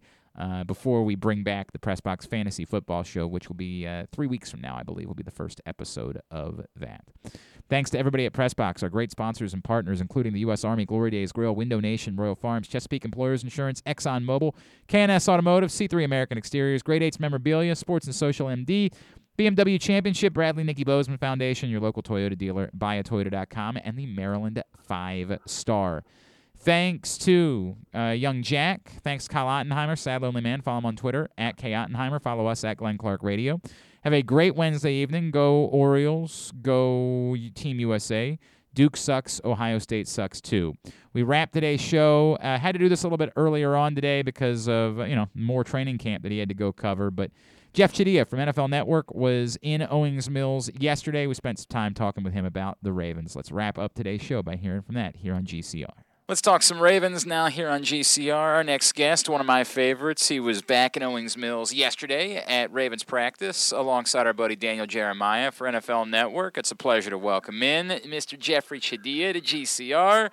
Jeff, it's Glenn. It's great to chat with you, man. Thank you so much for taking a couple of minutes for us. No problem, man. Always good to talk to you. It's good to talk to you as well. So when when you know you're going to Baltimore and there's not going to be a Lamar Jackson sighting for you, w- what is high on your list of things that you're interested in spending a day with the Baltimore Ravens? Well, they're still an interesting team, even without their most interesting player. Uh, I would say that the receiver situation is I wanted to see up close and personal. I, I wanted to see some of the new offensive linemen in the mix, and uh, and also see that depth. Uh, they they might be the deepest team in the NFL right now, even wow. considering the Tampa Bay Buccaneers. I mean, as you look at just there's so much talent on the field, you know, and they're and they're second level players that uh, it just kind of blows you away. So yeah, even though Lamar isn't there and dealing with COVID, uh, you look at them and you think, man, they, this team is, is really impressive to watch. So, and especially at the receiver group, where coming from Kansas City, I saw Sammy Watkins for, for three years and, and know what he meant to the Chiefs offense. So, um, I was really intrigued to see what he was going to mean to this offense. Let, us start there then, Jeff. I think a lot of this, you know, the Ravens have invested some first round picks, the wide receiver position, the last couple years. It has clearly been a position that throughout their history has been a you know, a major bugaboo for them. Um, how much of what they're able to do offensively might come down to a Sammy Watkins' health, and then b Rashod Bateman showing on day one that he's ready to be a significant contributor in the league. Well, I think that's definitely uh, one in one A right there, starting with Sammy, because when he was healthy in Kansas City, he was he was productive, including uh, in the Super Bowl a couple of years ago when he had some key plays down the stretch to help them win a championship and with the Chiefs. And uh, we talked about that, but also we talked about just him having a, a bigger role in a new offense. He even said to me that uh, when he went to Kansas City, he knew that it was Tyreek Hill's team and Travis Kelce's team, and he was willing to, willing to defer and, and wanting to, you know, run underneath routes and clear out routes. But he, he wants to have a bigger impact in this offense, and he wants to help these younger guys understand that there aren't going to be as many balls as he saw in in Kansas City. But what's important is winning and everybody taking advantage of the opportunities they get. So he is going to help guys like Rashod Bateman um, get better. And everything I've heard about him was was reinforced um, in talking to the coaches, talking to John Harbaugh about him. He said he's more impressive than he even thought, uh, seeing him up close and personal with his ability to get up the line of scrimmage and his hands, and he's a very sophisticated route runner. and so yeah, I think that they're throwing a lot of talent at that position, but I also feel like Sammy Watkins championship ring to, to show around the younger guys is going to help them grow up fast. Jeffri Chadiha is with us here on Glenn Clark Radio. Jeff, the, the idea, you know, of the Ravens maybe trying to evolve a bit offensively is one that gets talked about a lot. I, I don't I don't know that I fully understand the problem with a team that's been unbelievably successful doing what they do, but I get it. You know, they're, they're going to have to get over the hump in the postseason, and um, people seem to think that that needs to come along with them being evolving to a place where they can throw the ball a bit more. What's your gut tell you about where this team needs to be offensively in comparison to what they've done? The fact that it's worked, they've ton won a ton of games running the ball a billion times. It would seem like that should still be their strength, but you know, you bring up the Chiefs, they're still looming, right? Like you still have to get past them at some point if you're going to make a run to the Super Bowl. Well, I talked to Greg Roman about that, and he said he's he's always he wishes more people would ask him the question of how has this team been able to win so many games in the last couple of years. With, I, with by the way, I. I kind of agree with it. Like, I, it's not popular to defend Greg Roman in Baltimore, but it Yeah. blows my mind that this thing that has worked really well is so unpopular and seems to be so Yeah. problematic. Yeah, and that that's partly because of just the way the NFL has gone over the last 15, 20 years. It's such a quarterback-driven league, and everybody thinks that if you get a great quarterback, a great throwing quarterback, that you're going to end up winning championships, and that's not true. Uh, even Greg pointed that out. That you look at the the last few years, the teams that threw the ball the most to make the playoffs, and so you, you what you need is balance, and and that's really what he is and John Harbaugh are, are trying to find here is just a way to give, I think as Greg Roman put it, to have to be able to go into his left pocket, left back pocket, and his right back pocket, Mm-hmm. and have something that he can throw at people. And and that's what I think this is all about as far as the receivers and and, and trying to evolve the passing game some because. As he said, he, he cares more about passing efficiency than, than passing yards. Like he, he wants to be able to be able to throw the ball when they have to throw it and make plays, but they're never going to be a team that's going to throw the ball 60 times a game. And, and I don't think Lamar Jackson has to be a quarterback who's going to be throwing for 5,000 yards and 50 touchdowns. I think he's got to be the best quarterback he can be and use that team around him to make them as good as they can be. Because when you look at Patrick Mahomes, for example, as as great as he's been, the numbers he's put up, you look at his numbers in the championship game, the Super Bowl, and they're like 50% passing, like mm-hmm. four interceptions, like two touchdowns. Like teams at some point are going to take that away from you, and you have to have something else you can go to. He is Jeff Chadiha from NFL Network, NFL.com. He was in Owings Mills with the Ravens yesterday. He's with us now here on Glenn Clark Radio. Jeff, on the other side of the ball, um, you know the, the Ravens they scheme pressure quite well, and that's that's Wink Martindale's calling card. But there has been this thought that they would be well served to have certain players who could just win one-on-one matchups, and you don't have to always scheme the ability to get the quarterback on the ground. And you, you got to face a you know Patrick Mahomes here in Week Two. Is Justin Houston enough that you feel as though their pass rush is is where it needs to be based on what it is they want to do defensively? Well, uh, he's been productive, and he's been around a long time. I, I wouldn't. I don't know if he's enough. Uh, I would imagine that uh, uh, Jason Away, or I forget what is he called? Odafe, Oweh? yeah, Odafe Odafe. Oweh, yeah. Odafe Oweh is is going to be a key participant in that. Um, but yeah, I think that they're, we're going to find out. I, I don't think you can blitz the Chiefs um, and win games. Yep. That's been proven. Um, but I think what you can do is you can have good coverage on the back end. You can have guys who, who can make a play here and there, and you can control the football. and, and as, as much as people look at the last time these two teams played, I mean the Chief, the Ravens had played them pretty close uh, the two previous times because they were able to control the football. Yep. And they were able to get after the quarterback, and they were able to play good defense. So I I think that's really more um, what they have to get better at is just being able to to dictate terms with that offense. It's it's weird how much you and I agree about this topic, right? Like people talk about this all the time. You know, you got to throw more because you got to get past the Chiefs. I'm like, you know, the time that you had the chance to beat the Chiefs was the time that you threw the least. When you've Yeah. been trying to throw a billion times against the Chiefs, you got your butt Yeah. kicked. Yeah. I don't yeah, know that I get that works out, right? Yeah. It is Yeah. remarkable to me the way Yeah. that that is and, looked at. And, and everybody thinks that hey, everybody can go out and find Lawrence Taylor or you know, or Reggie And by the way, I you know, I let's go get take them. guys. Let's take them, right? Yeah. well, we got and look Yeah. clearly, you know, Jeff, we got spoiled in Baltimore because you know not only was Terrell Suggs one of the great you know rush backers of a generation, he also happened to be a complete linebacker who could defend the pass um, downfield and and developed into one of the great edge setters in all of football against the run. Like he was such a complete player on top of being a good pass rush specialist that I think we just assumed that you could find those guys forever, that you could just get more Terrell Suggs, and we're learning no, that's not the case. Those players don't typically exist. The Ravens spent uh, you know a, a premium price to go out and get a Yannick Ngakoue a year ago, and then. You know, because he was all pass rush, they didn't really even have him on the field that much to try to make a difference, and and that proved to be a problem for him. Yep, yep. And, and so, yeah, I don't think you can. I don't believe in in chasing players to win championships, and and I think you you build a culture, and when your chan- when your chances come around, you take advantage of them. Um, it's very easy to forget that the Ravens were fourteen and two. Yep.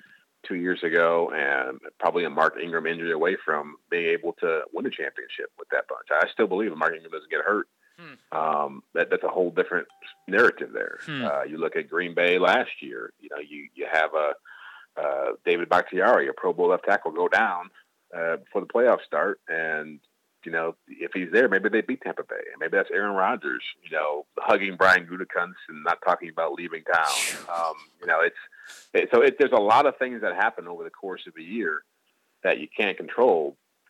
But I think ultimately, I just don't think there are easy fixes for um, for problems. I think you fix problems by building a culture, by drafting well, by adding key pieces. Um, you know, it's you know, uh, you look at what the Chiefs wanted Earl Thomas pretty badly and wound up taking Tyrann Mathieu a few years ago, and, and look how that Hmm. worked out. Worked out teams. pretty well for them.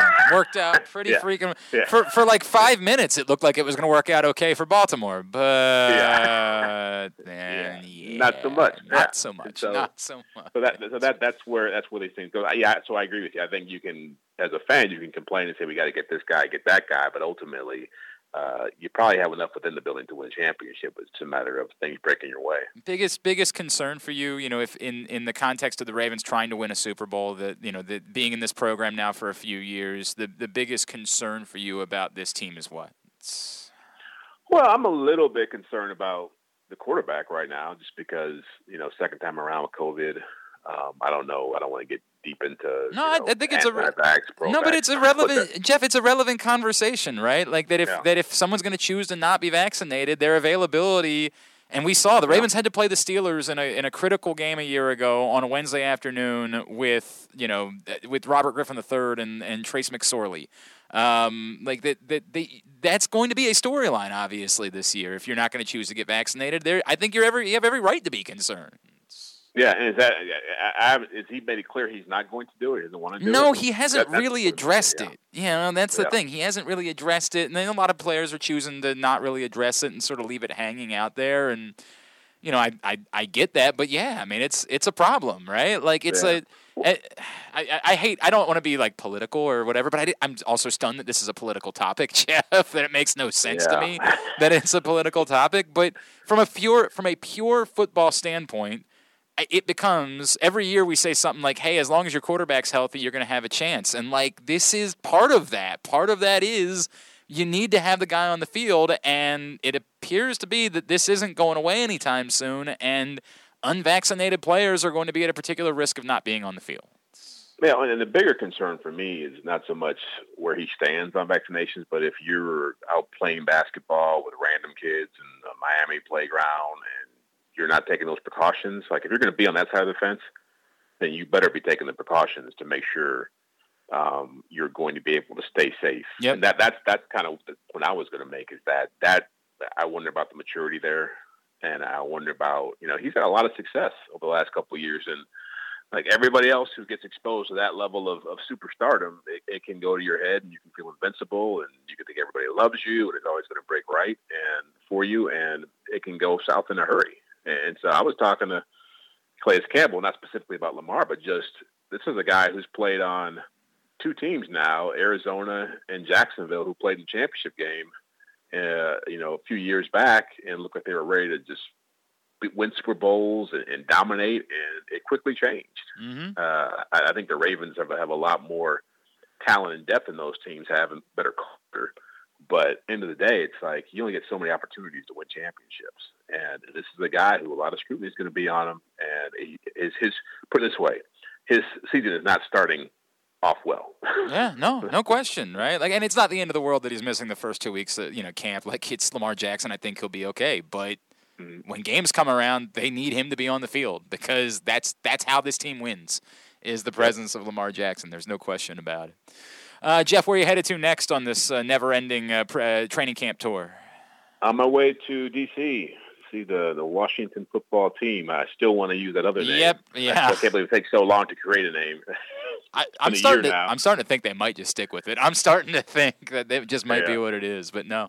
Um, look forward to that. Uh, what else can we plug for you? I know, of course, you're on Twitter, and people can give you a follow at Jeffrey. That's J E F F R I Chadiha on Twitter. Yep. Um, anything Yeah. else that we can plug for you? Uh, just doing training camp tours right now, but this this coming season I'll be doing a, uh, a Monday afternoon, Tuesday morning uh, column. Kind of look look forward column that I'm excited about doing. Not so much a Monday morning quarterback type thing, but really kind of a look ahead type thing. So we're excited to to roll that out. And yeah, I'm just kind of making my way through the league and just touching all the bases and getting ready for football again. Excellent, excellent. Looking forward to that. Hey, Jeff, always appreciate you taking the time, man. I know these are uh, crazy days and you're out on the road, but really thank you for squeezing us in this morning, man, and, and continued uh, safety and health to you and your family. All right. Same to you, man. Take care.